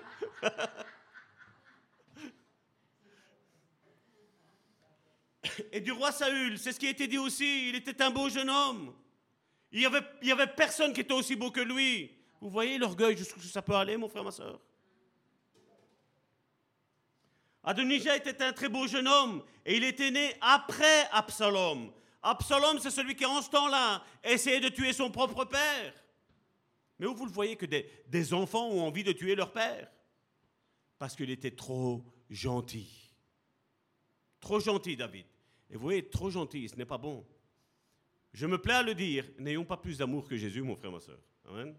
Ayons la juste dose d'amour. Verset sept. Il entra en pourparlers avec le général Joab, fils de Tseroua. Et qu'est-ce qu'il est mis là? Et avec le prêtre, qu'est-ce qu'il est mis? Abiatar. Et ceux-ci se rallièrent à son parti. Mais qu'est-ce qu'ils se sont dit, certains? Mais ils ont vu que si Abiatar, le sacrificateur, le suivait, c'est que c'était la volonté de Dieu. Ils ont été trompés. S'ils auraient eu, eux aussi, une intimité avec Dieu, ils auraient compris que Saül n'avait plus l'autorité, mais ils auraient compris aussi qu'Adonija, lui qui voulait se consacrer lui-même, il n'était pas appelé de Dieu. Ils auraient su que c'était Salomon qui était l'homme de Dieu. Ils auraient su, mais seulement, qu'est-ce qu'ils ont fait? On ne sait pas. La Bible ne nous le dit pas. Est-ce qu'ils étaient sur Facebook, sur Instagram, sur YouTube? Je ne le sais pas. Et voilà, avec le prêtre Abiatar, et ceux-ci se rallièrent à son parti. Et regardez le verset huit, ce qui est important. Par contre, ni le prêtre Tsadok, ni Benaya, fils de Yehoda, ni le prophète Nathan, ni Shimei, ni Rei, ni les soldats de la garde personnelle de David ne prirent son parti. Eux, ils savaient la volonté de Dieu. Ils avaient entendu Dieu. Parce que, vous savez, quand c'est passé avec le roi Saül, qui avait cette transition qui était faite avec le roi David, ils ont compris que s'ils suivaient le roi Saül, ben même eux qui étaient sacrificateurs, prêtres, ils seraient morts avec Saül. Ils savaient que si Dieu se retirait, il y avait danger. Et malheureusement, ça aujourd'hui, on ne prête plus attention. Bah, il, il m'a dit qu'il était pasteur. Ah, il m'a dit qu'il était ci, qu'il était là. Qu'est-ce que tu en sais? Si c'est un autoproclamé, comment tu vas faire? Parce qu'aujourd'hui, des autoproclamés, il y en a beaucoup. Hein. Facebook, YouTube, on met la, la petite vignette. Hein. Pasteur, prophète, euh, je ne sais pas tout quoi. Mais qui te dit qu'il est appelé de Dieu?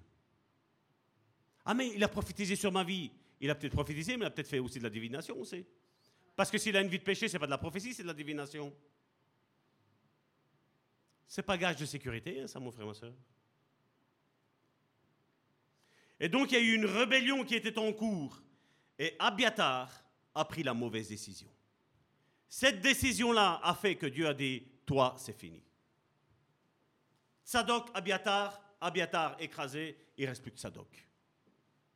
Abiatar t'aurait dû écouter ton supérieur, ton père spirituel, celui qui était ton coach, celui qui allait te former, celui qui t'allait prendre la place après. Elle a dit non. Il a voulu brûler les étapes, comme Karine Tantour disait. Et donc, nous devons faire attention à chacune de nos décisions. De plus, regardez le verset suivant. Comment il s'est fait avoir comme un bleu, on dit. un Roi, chapitre un, verset neuf, donc ben c'est celui-là, oui. Un jour, Adonija offrit des sacrifices de moutons, de bœufs, de veaux engraissés près de la pierre qui glisse à côté de Ein-Rogel. Et vous savez, c'est comment on appelait ce lieu-là? Le lieu du serpent. Ça, c'est le nom hébreu, la pierre qui glisse, la traduction. Mais le lieu s'appelait le lieu du serpent. Il n'a même pas compris que là, il y avait danger pour sa vie. Il n'a même pas compris qu'ils auraient pu être trompés. Ils n'ont pas fait attention. Mais non, Salvatore, toi, tu vas chercher tout le temps la petite, la petite, botte de, de, la petite, la petite aiguille dans la botte de foin, toi, Salvatore. L'Ancien Testament, la Bible nous dit, c'est pour nous apprendre de leurs erreurs, pour ne pas les recommettre. Jusqu'à là, Abiatar avait été loyal. Mais là, avec cette décision-là, en ce lieu-là, il a signé son arrêt de mort. D'ailleurs, quand Saül est mort, il est mort lui aussi. Parce que tu ne peux pas suivre, toi qui as la vie, tu ne pourras jamais suivre quelqu'un qui porte la mort en son sein. Tu ne pourras pas. Tu vas chercher des gens qui ont la vie. Tu vas aller chercher des gens qui vont aller chercher le meilleur qui est en toi et qui vont le faire ressortir, mon frère, ma soeur. Aujourd'hui, on dit, voilà, c'est une église, c'est bon. Non, ce n'est pas bon. Tu dois être là où Dieu te demande d'être. Et là où Dieu te demande d'être, c'est là où il n'y a pas de rébellion, mon frère, ma soeur. C'est là où il n'y a pas de division, il n'y a pas de division qui est créée. Quand quelqu'un essaye de crier, créer une division, une médisance ou quelque chose, toi, tu dis stop, parce que moi, je ne suis pas de cette nature-là. Ma vie doit refléter l'union entre les frères et les sœurs. Et si on a à se pardonner, on se pardonnera, mon frère, ma soeur. Et si j'ai fait du mal, je dois demander pardon. Eh bien, je demanderai pardon, ce n'est pas un souci.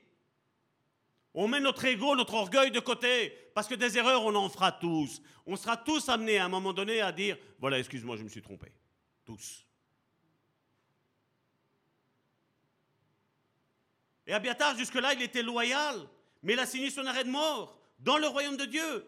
Et nous devons tous faire attention à ne pas sombrer dans les pièges que le diable va nous mettre devant nos pas. Parce que Dieu a fait de nous des, des instruments de l'unité. Parce que regardez ce que Jésus a dit dans Matthieu, chapitre cinq, au verset neuf.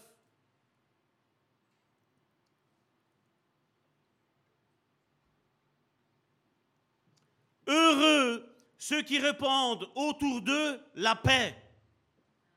La paix, pas la, pas la division, pas la, pas la haine, l'amertume et tout ces autres. La paix. Pourquoi ? Car Dieu les reconnaîtra pour ses fils.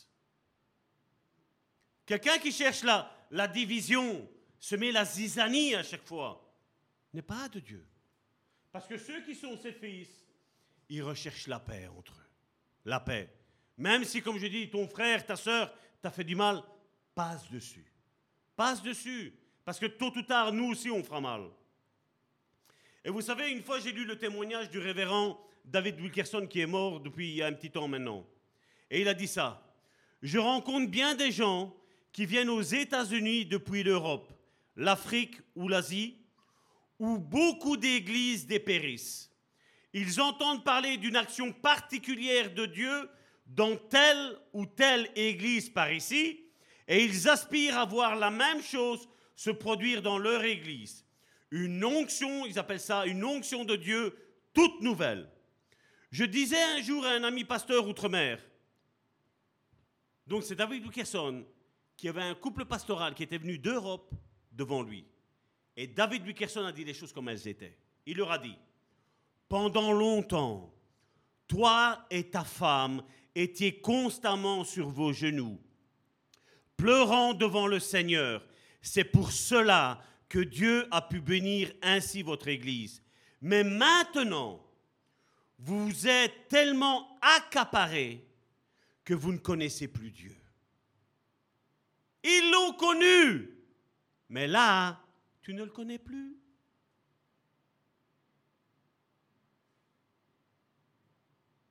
Et alors, qu'est-ce qui est arrivé ? Ce couple se mit à pleurer en confessant « Tu as raison ». Tu sais, c'est tout ce que nous faisons, mon frère, ma soeur. Tout, de A à Z. Nous le faisons sans Dieu, mon frère, ma soeur. C'est voué à l'échec. Si la maison, Jésus a dit, ce n'est pas Dieu qui l'a bâti, mon frère, ma soeur. Si Dieu n'est pas au centre du couple, si Dieu n'est pas au centre avec les enfants, mon frère, ma soeur, tout est voué à la destruction. Et certains me diront, mais je connaissais un couple, ils étaient consacrés, ils priaient beaucoup, ils étaient à toutes les intercessions. L'autre, il jouait de l'instrument, l'autre, il chantait, l'autre, il prêchait. Je vais te dire, si tout n'est pas assaisonné de la prière, mon frère, ma soeur, c'est du vent, mon frère, ma soeur. Il n'y a pas l'onction du Saint-Esprit dessus, mon frère, ma soeur. Et c'est pour ça qu'il nous faut prier sans cesse, mon frère, ma soeur. Prier les uns les autres. Mais c'est bien aussi de prier pour soi aussi, hein, non? Prier pour son couple, prier pour ses enfants, prier pour son quartier, prier pour son église. Prier les uns pour les autres. C'est bien aussi. C'est le sel, la prière. Amen.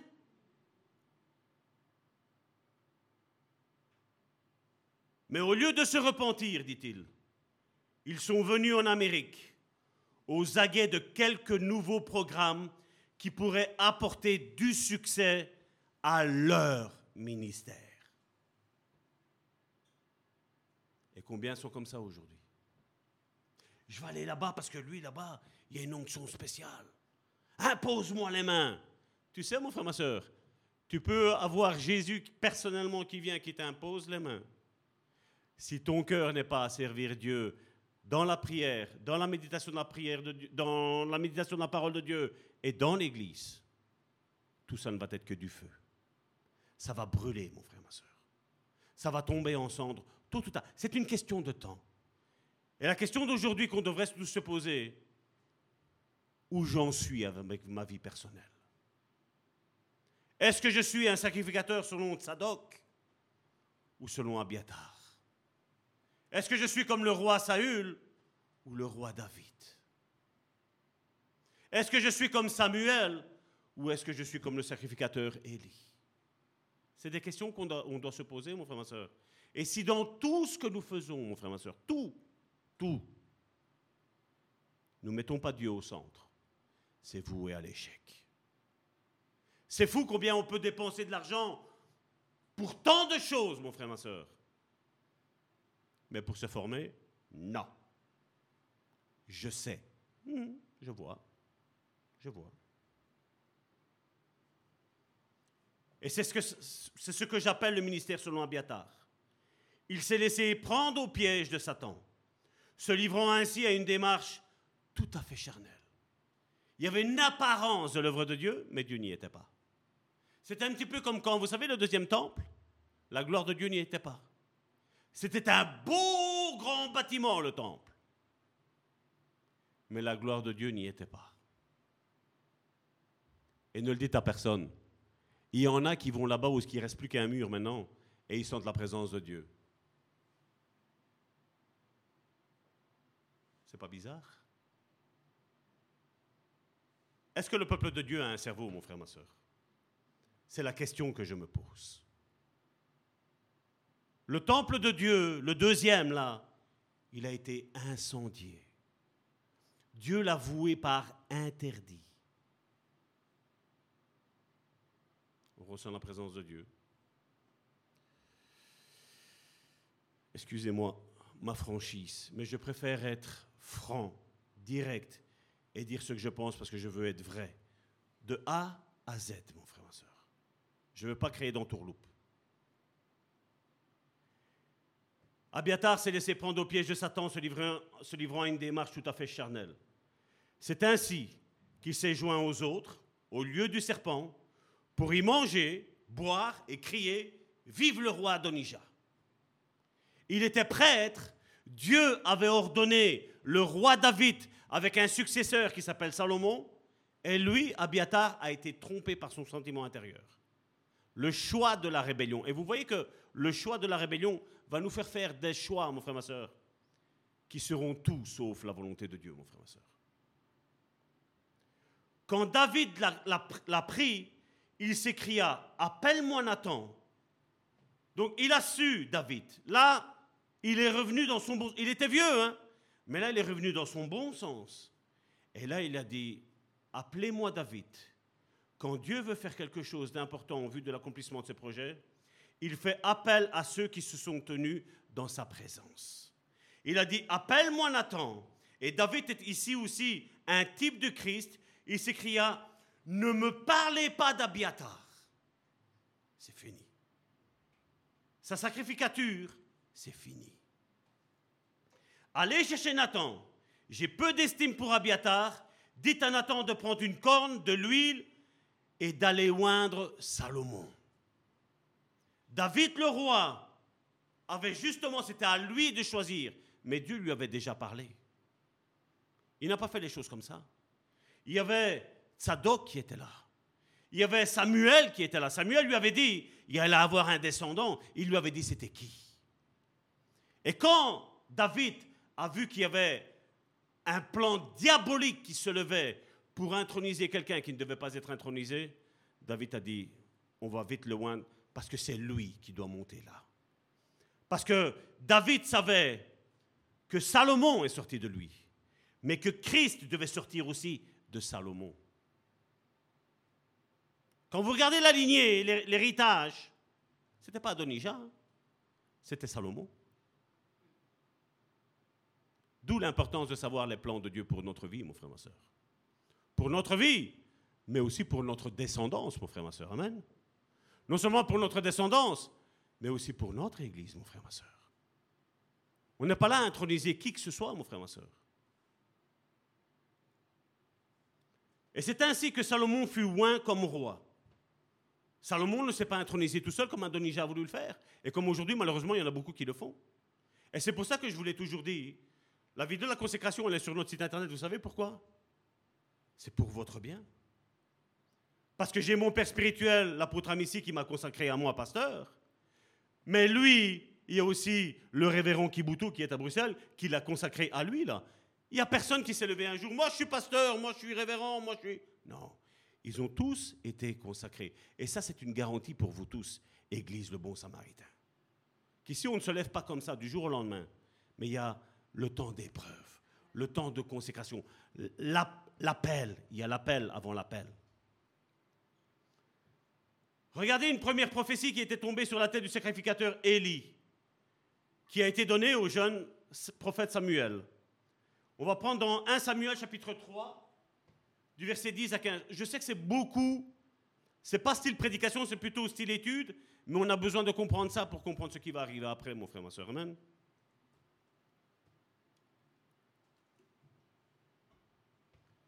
L'Éternel vint se placer près de lui, et il l'appela comme les autres fois. « Samuel, Samuel !» Celui-ci répondit « Parle, car ton serviteur écoute. » Verset onze. Alors l'Éternel dit à Samuel, « Voici, je vais faire quelque chose en Israël qui abasourdira tous ceux qui l'apprendront. » Parce que le peuple voyait Saül comme Dieu, quasiment. Verset douze. « J'accomplirai à l'égard d'Élie toutes les menaces que j'ai prononcées contre sa famille, du début jusqu'à la fin. » Verset treize. « Je l'ai averti que j'exerce mon jugement sur sa famille pour toujours, parce qu'il a su la faute de ses fils qui se rendaient méprisables et il ne les a pas châtiés. » Est-ce que vous comprenez ce que je veux dire? Élie a fait ça. Saül a fait ça aussi. David, avec Adonija, il aurait dû le reprendre. Mais il a fait acte de repentance et dit, hop, c'est Salomon, on va le oindre. Là, il a eu la, la repentance directement et il n'y a pas de souci. Est-ce qu'il y a quelqu'un qui est en vie? Si on est en vie, il n'est pas encore trop tard. Il ne faut pas rester sur la culpabilité, mon frère, ma soeur. Il faut rester sur la repentance tous les jours. Amen. Verset quatorze. « C'est pourquoi je déclare solennellement à la famille d'Élie qu'aucun sacrifice... aucune offrande n'expiera jamais leur faute. » On a intérêt à faire attention, mon frère, ma soeur. Hein?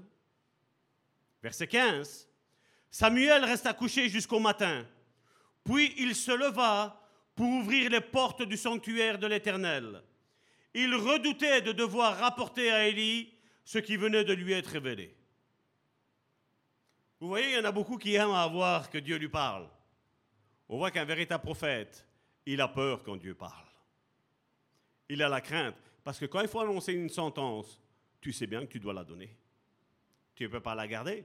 C'est ce qui nous est dit avec la sentinelle. Si la sentinelle voit le malheur arriver et qu'il avertit, la sentinelle, elle est sauve. Mais s'il n'avertit pas, l'autre, il paye, plus la sentinelle qui n'a pas averti, il paye. Donc, ouvre ta bouche, mon frère, ma soeur, quand il y a quelque chose. Hein. Amen. Et comme on le voit, la, la Bible nous dit que Dieu châtie les enfants qu'il aime. Donc, si quelqu'un vient te dire quelque chose, mon frère, ma soeur, ne t'en prends pas à lui. En prends-toi-en à toi-même et remets ta vie en ordre afin, avant qu'il ne soit trop tard. Amen. Souvenons-nous qu'un prophète, un jour anonyme, avait déclaré que ce sacerdoce, selon Élie et Abiatar, il ne serait aussi jamais anéanti. Il y aura toujours quelqu'un qui restera. Ce qui veut dire qu'il ne serait jamais anéanti, ça veut dire que des temps d'aujourd'hui, ils sont toujours là. Et il y en a, mon frère, ma soeur. Et on le reconnaît, comme Jésus l'a dit, aux fruits. Est-ce qu'il porte la vie ou la mort? Est-ce qu'il porte la guérison ou est-ce qu'il porte la maladie? Est-ce qu'il porte la délivrance ou est-ce qu'il porte que les personnes sont de plus en plus enchaînées quand elles restent à leur contact? Dieu met la vie et la mort devant nous, toujours. Deux chemins. Un chemin court et un chemin extrêmement long. Mais ce chemin-là dépend de ma décision. Et nous devons faire attention. un Rois chapitre deux, du verset vingt-cinq à vingt-sept. Regardez ce qu'il est mis.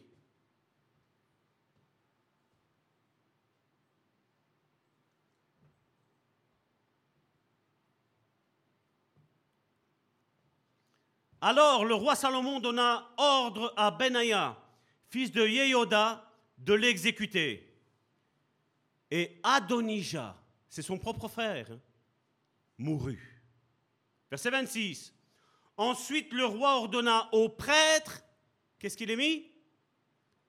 Abiatar, le mauvais. Retire-toi dans ta propriété à Anatote, car toi aussi, tu mérites la mort. Mais je ne te ferai pas mourir maintenant, car tu as porté le coffre du Seigneur l'Éternel devant mon père David, et tu as partagé toutes ces tribulations. C'est malheureux, non? Il a tout subi comme David, et à la fin, tu ne règnes pas. Tu n'as pas la promesse que Dieu t'a faite, parce que tu rentres en rébellion face à celui que Dieu s'est choisi.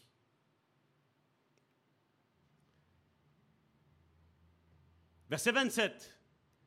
Ainsi, Salomon démit, donc il lui a retiré Abiatar de sa fonction de prêtre de l'Éternel. C'est fou, hein? Ah, mais moi aussi, je suis fils de Dieu. Mmh. Attention qu'il n'y en a pas un qui est loin vraiment de Dieu qui ne te retire la sacrificature. Allez voir Moïse avec Aaron.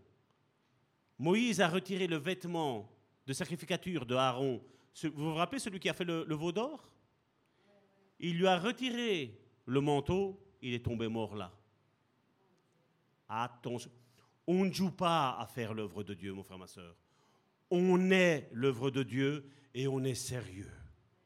On crée l'unité et pas la désunion, mon frère, ma soeur. On parle bien des uns des autres et on ne parle pas mal des uns des autres. On est là pour unir et pas pour désunir. On est là pour donner la vie et pas la mort. On est là pour donner la guérison et pas la maladie, mon frère, ma soeur. Ainsi, Salomon démit Abiatar de sa fonction de prêtre de l'Éternel. De la sorte, il accomplit la parole que l'Éternel avait prononcée contre le descendant d'Élie à Silo. Et si vous prenez Silo et vous allez regarder dans l'Apocalypse, vous allez voir qu'on reparle encore de Silo aussi. Et aujourd'hui, on lit ça, qu'est-ce qu'on comprend? Rien. D'où l'importance d'expliquer ces choses-là. Même si je sais, que vous, je sais que vous auriez aimé avoir une prédication qui va vous booster, tout ce qui s'ensuit, mais mon frère, ma soeur, ça, ça dépend tout le reste pour nous. Amen. De reconnaître le vrai du faux. De ne pas se laisser avoir par le faux, mon frère, ma soeur. Parce qu'on a vu que Abiatar était consacré, mais ça a été retiré. Le sacerdoce, selon Élie, existe toujours aujourd'hui au milieu de nous. Mais Dieu dit à ceux qui l'exercent, « Allez vivre votre vie, j'ai bien peu d'estime pour vous. » Si tu cherches la gloire de l'homme, tu n'auras pas la gloire de Dieu. Ou c'est la gloire de Dieu, ou c'est la gloire de l'homme. Ne vis pas pour les j'aime, ne vis pas pour les partages, comme j'ai mis récemment, ne vis pas pour ça. Vis ta vie pour Dieu. Seigneur, c'est toi qui m'élèves au temps convenable. Moi, je m'écrase devant toi. Si toi, tu veux me lever, fais ce que tu veux. Mais moi, ce qui me compte, Seigneur, c'est d'être auprès de toi, quand j'aurai tout accompli. C'est sérieux, mes frères et mes sœurs. Et vous imaginez ceux qui suivent ces ministères avec une épée de Damoclès sur leur tête? Sur les pasteurs, entre guillemets pasteurs, avec une épée de Damoclès sur leur tête? Mais ça descend sur tout le monde, hein, mon frère, ma soeur. Sadoc a compris qui était de Dieu et qui ne l'était pas, il s'est séparé. Et on a besoin de se séparer, mon frère, ma soeur. Regardez ce qu'il est mis dans Galates, chapitre un, du verset six à dix.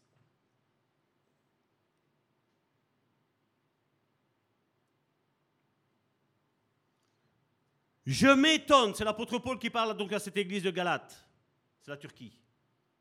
Je m'étonne de la rapidité avec laquelle vous abandonnez celui qui vous a appelé par la grâce de Christ pour vous tourner vers un autre évangile. Verset sept. Comme s'il pouvait y avoir un autre évangile. Mais il y a des gens qui sèment le trouble parmi vous et qui veulent renverser l'évangile de Christ. Donc tout ce que Christ a dit, mon frère, ma soeur, est-ce que c'est valable encore pour aujourd'hui? Oh que oui! Oh que oui, s'il parle de repentance, c'est qu'on a besoin de repentance. S'il nous parle d'avoir la crainte de Dieu, c'est qu'on doit avoir la crainte de Dieu, mon frère, ma soeur. S'il nous parle de marcher droitement, de choisir la voie du Seigneur et de pas celle du diable, c'est encore d'actualité maintenant. C'est encore d'actualité. Parce qu'il dit, il n'y en a pas d'autres. Il dit, mais ces gens-là, ils sèment le trouble parmi vous. Et ils veulent renverser l'évangile de Christ. Attention à toutes ces pseudo-révélations, mon frère, ma soeur. Verset huit. Eh bien, c'est l'apôtre Paul qui parle. Regardez, lui, il était orgueilleux, mon frère, ma soeur. Paul était orgueilleux, il le disait. Mais regardez ce qu'il dit là. Eh bien, si quelqu'un, et dit même nous, il se met dedans, même nous, même un ange du ciel, vous annoncez un évangile différent de celui que nous vous avons annoncé, qu'est-ce qu'il dit? Qu'il soit maudit. Verset neuf. Je l'ai déjà dit et je le répète maintenant. Si quelqu'un vous prêche un autre évangile que celui que vous avez reçu, qu'il soit maudit. Qu'en pensez-vous maintenant? Regardez ce qu'il dit. Il fait référence à ça. Est-ce la faveur des hommes que je cherche ou celle de Dieu? Il est en train de dire... Moi, ce que je recherche, c'est lui. Peu importe ce que vous pensez de moi, je recherche de lui. Mon désir est-il de plaire aux hommes? Si je cherchais encore à plaire aux hommes, je ne serais pas serviteur de Christ. Et quand on lit ça, ça fait référence au sacrificateur Élie, ça fait référence au serviteur Abiatar et ça fait référence au roi Saül. Trois. La trinité satanique, on va dire, du ministère. Nous devons faire attention à ne pas chercher les honneurs humains, mais à rechercher l'honneur à celui qui nous donne l'honneur, à celui qui veut nous honorer. Il veut nous partager, on l'a vu, il veut nous partager la gloire. Mais on ne peut pas avoir la gloire des hommes et la gloire de Dieu.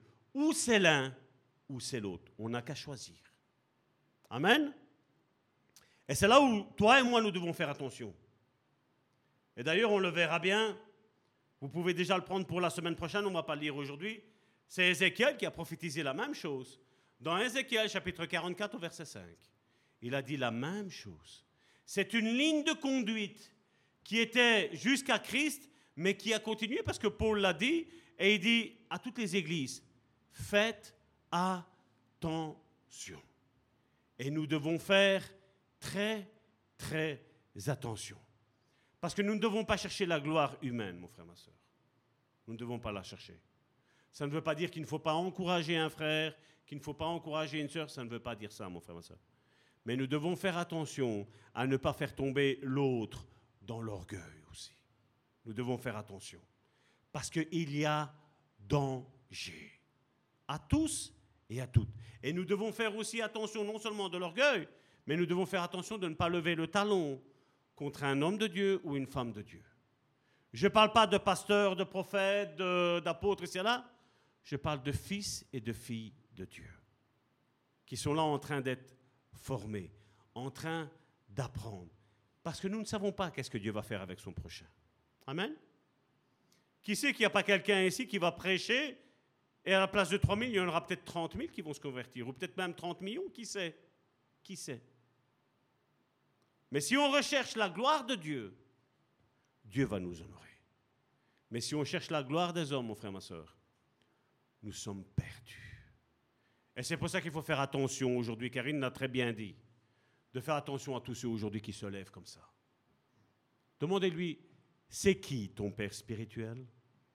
C'est qui qui t'a nommé apôtre, prophète, évangéliste, pasteur, docteur, révérend et tutti quanti. Qui est-ce qui t'a nommé ? Qui est ton père spirituel ? Qui est-ce qui peut dire que voilà, c'est moi qui l'a nommé ? Qui est-ce qui peut le dire ? C'est là où on doit faire tous très, très attention. Et on ne doit pas dire après, ah mais je ne le savais pas, parce que le Seigneur nous a avertis de faire attention aux fruits. Amen ? Les fruits, ça ne veut pas dire de ce que les gens disent. Toi, qu'est-ce que tu vois ? Toi, qu'est-ce que tu ressens ? Toi, qu'est-ce que Dieu t'a dit par rapport à lui, à elle ? Qu'est-ce qu'il t'a dit, Dieu ? Parce que vous savez, tous ici, je sais qu'il y a des personnes qui pourront dire des choses mauvaises contre nous. Vrai ou faux ? On va mettre point d'interrogation. Mais majoritairement, c'est faux.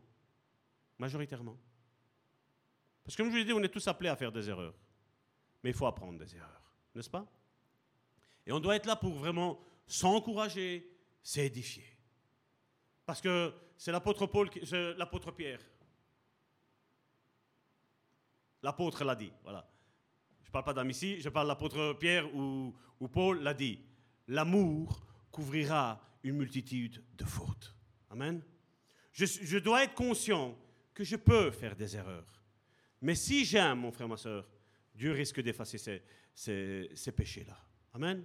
Donc, ne regardons pas ce que le frère fait ou la sœur fait. Aimons-nous les uns les autres comme le Seigneur Jésus nous a donné comme commandement. Amen. Ce n'est que celui-là. Et l'apôtre Jean dit, toute la loi étant accomplie dans son verset, tu aimeras Dieu et tu aimeras ton prochain comme toi-même. Bam, c'est fini.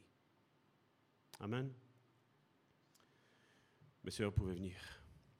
Père éternel, je viens devant le trône de ta grâce te remettre mes frères et mes sœurs, Seigneur, qui ont été, Seigneur, ici, Seigneur, encore aujourd'hui, Seigneur. Merci, Seigneur, pour cette révélation, Seigneur, spirituelle, Seigneur, et prophétique, Seigneur. Merci parce que, Seigneur, aujourd'hui, Seigneur, encore, Seigneur, tu parles à ton peuple, Seigneur, de faire attention, Seigneur, à ne pas nous laisser, Seigneur, ravir, Seigneur, la couronne, Seigneur, que toi, tu as placée sur notre tête, Seigneur. Seigneur, je te prie, Seigneur, d'agir puissamment, Seigneur, dans la vie de mon frère et de ma sœur, Seigneur. Je te prie, Seigneur, à ce que mes frères et mes sœurs, Seigneur, aient, Seigneur, le discernement, Seigneur, des esprits, Seigneur.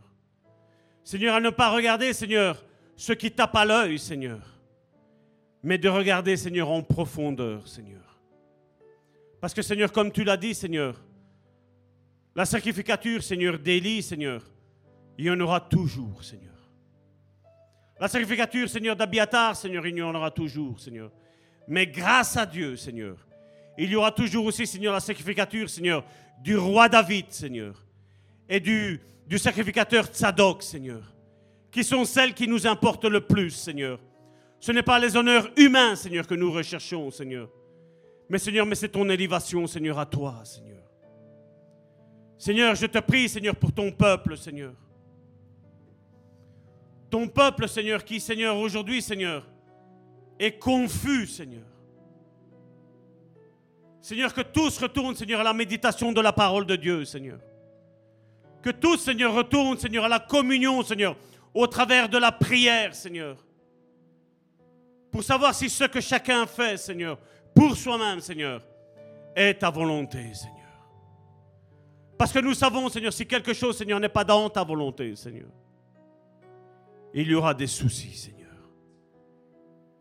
Seigneur, nous ne sommes pas là, Seigneur, pour nous plaire, Seigneur, nous pla- et nous faire plaisir à notre chair, Seigneur. Mais nous sommes ici, Seigneur, pour te plaire à toi avant tout, Seigneur. Seigneur, merci parce que tu parles encore aujourd'hui, Seigneur, au travers de ton Saint-Esprit, Seigneur. Merci parce que tu révèles, Seigneur, les choses, Seigneur, qui sont cachées, Seigneur. Et nous sommes, Seigneur, les gardiens, Seigneur, de nos propres âmes, Seigneur. Mais nous sommes aussi, Seigneur, les gardiens de nos frères et de nos sœurs, Seigneur. Aide-nous, Seigneur, à être une église, Seigneur, qui est consacrée, Seigneur. Aide-nous, Seigneur, à être une église, Seigneur, qui ta parole, Seigneur, est la lumière sur notre sentier, Seigneur. Aide-nous, Seigneur, à avoir, Seigneur, une communion, Seigneur, aussi, Seigneur, au travers de la prière, Seigneur. Seigneur, aide-nous, Seigneur, à rechercher, Seigneur, des songes, Seigneur, des visions, Seigneur, à entendre, Seigneur, le son de ta voix, Seigneur. Seigneur, multiplie les dons spirituels, Seigneur, dans cette église, Seigneur. Et si un frère ou une sœur, Seigneur, est en danger, Seigneur, révèle-le à un frère ou à une sœur, Seigneur. Et qu'il dise, Seigneur, à son frère et à sa sœur, Seigneur, ce que toi, tu as dit, Seigneur. Parce que, Seigneur, nous voulons, Seigneur, qu'aucun, Seigneur, ne périsse, Seigneur. Mais que tous, Seigneur, nous soyons sauvés, Seigneur. Aide-nous, Seigneur, à être des sentinelles les uns des autres, Seigneur. Aide-nous, Seigneur, à être des vierges sages, Seigneur,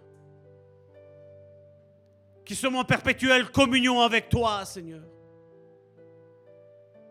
Aide-nous, Seigneur, à ne pas être scandalisés, Seigneur, de prier vingt-quatre heures sur vingt-quatre, sept jours sur sept, Seigneur. Mais que nous soyons scandalisés, Seigneur, d'être vingt-quatre heures sur vingt-quatre, sept jours sur sept, Seigneur, pour nos passions, Seigneur. Par ce que nous aimons, Seigneur. Soyons scandalisés par cela, Seigneur. Seigneur, tu cherches un peuple, Seigneur, qui cherche ta face, Seigneur. Comme la deuxième épître de Chroniques, Seigneur, au chapitre sept, au verset quatorze le dit, Seigneur. « Si mon peuple, sur lequel est invoqué mon nom, prie, s'humilie, cherche ma face, moi du haut du ciel je répondrai. » Aide-nous, Seigneur, à avoir un cœur d'adorateur, Seigneur. Aide-nous, Seigneur, à te rechercher en esprit et en vérité, Seigneur. Aide-nous, Seigneur, à rechercher ton approbation, Seigneur, et non pas celle des hommes, Seigneur, comme l'apôtre Paul l'a dit, Seigneur. Je fais mienne, Seigneur, ces paroles, Seigneur. Que je ne recherche pas l'approbation des hommes et des femmes, Seigneur, mais que je recherche la tienne, Seigneur. Que je sois consacré par toi, Seigneur, et non pas par les hommes et les femmes. Seigneur, qu'il y ait un peuple, Seigneur, aujourd'hui, Seigneur, qui se tourne à toi, Seigneur, avec un cœur repentant, Seigneur. Qui te dit, Seigneur, je veux être comme Samuel, je veux être comme David, je veux être comme Salomon, je veux être comme Jésus. Je veux être comme Sadoc. Je veux être comme Joseph.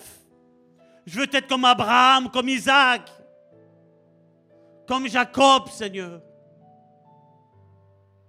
Seigneur, donne-nous ce cœur repentant, Seigneur.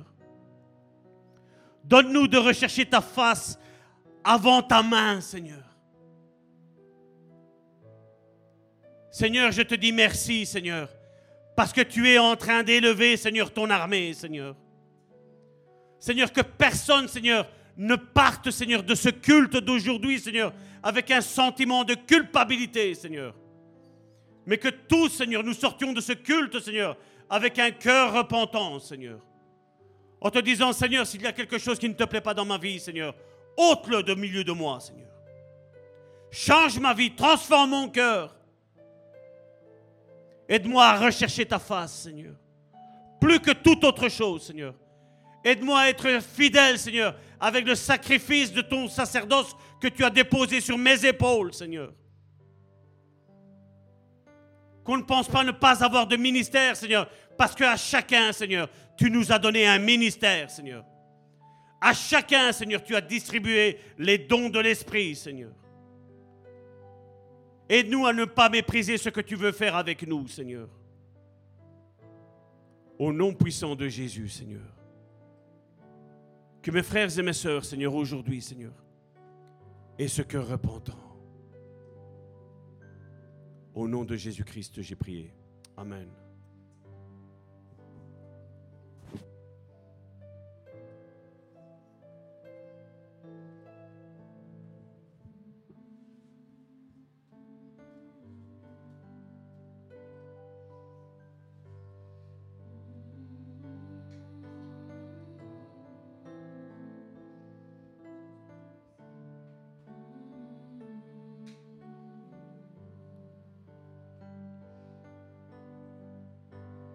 Change mon cœur, Seigneur, et purifie-moi. Change mon cœur, Seigneur, que je sois.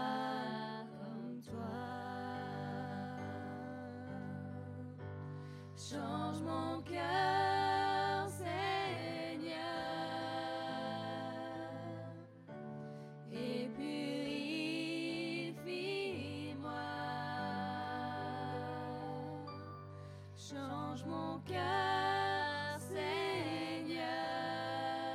Change mon cœur, Seigneur, que je sois comme toi. J'ai Tu es le potier, je suis l'argile. Brise-moi, façonne-moi,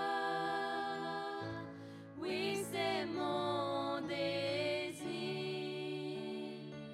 Jésus, tu es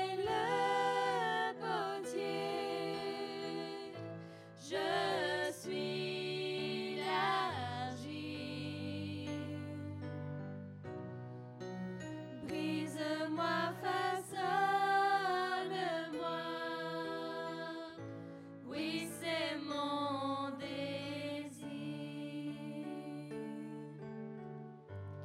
Change mon cœur, Seigneur. Et puis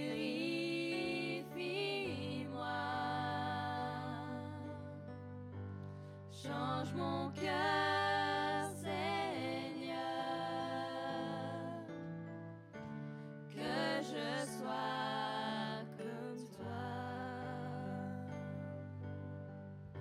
Change mon cœur, Seigneur, et purifie-moi.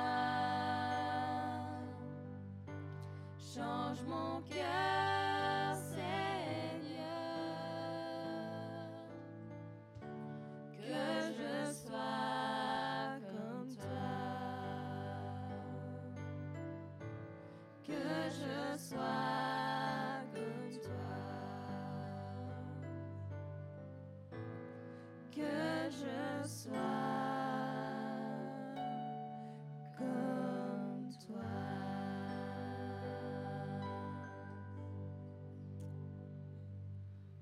Seigneur, encore, Seigneur, pour tout ce qui a été dit, Seigneur, pour tout ce qui a été fait, Seigneur, donne-nous, Seigneur, encore, Seigneur, de, de méditer, Seigneur, et de repasser dans notre esprit, Seigneur, tout ce qui a été dit, Seigneur. Te remettons, Seigneur, cette semaine, Seigneur, encore, encore entre tes mains, Seigneur. Garde-nous, protège-nous, Seigneur, dirige-nous, Seigneur, encore en toutes choses, Seigneur. Que ta gloire, Seigneur, se manifeste, Seigneur, encore, Seigneur, au milieu de nous, Seigneur, et que, que toute cette semaine, Seigneur, soit pour ta gloire, Seigneur, au nom de Jésus.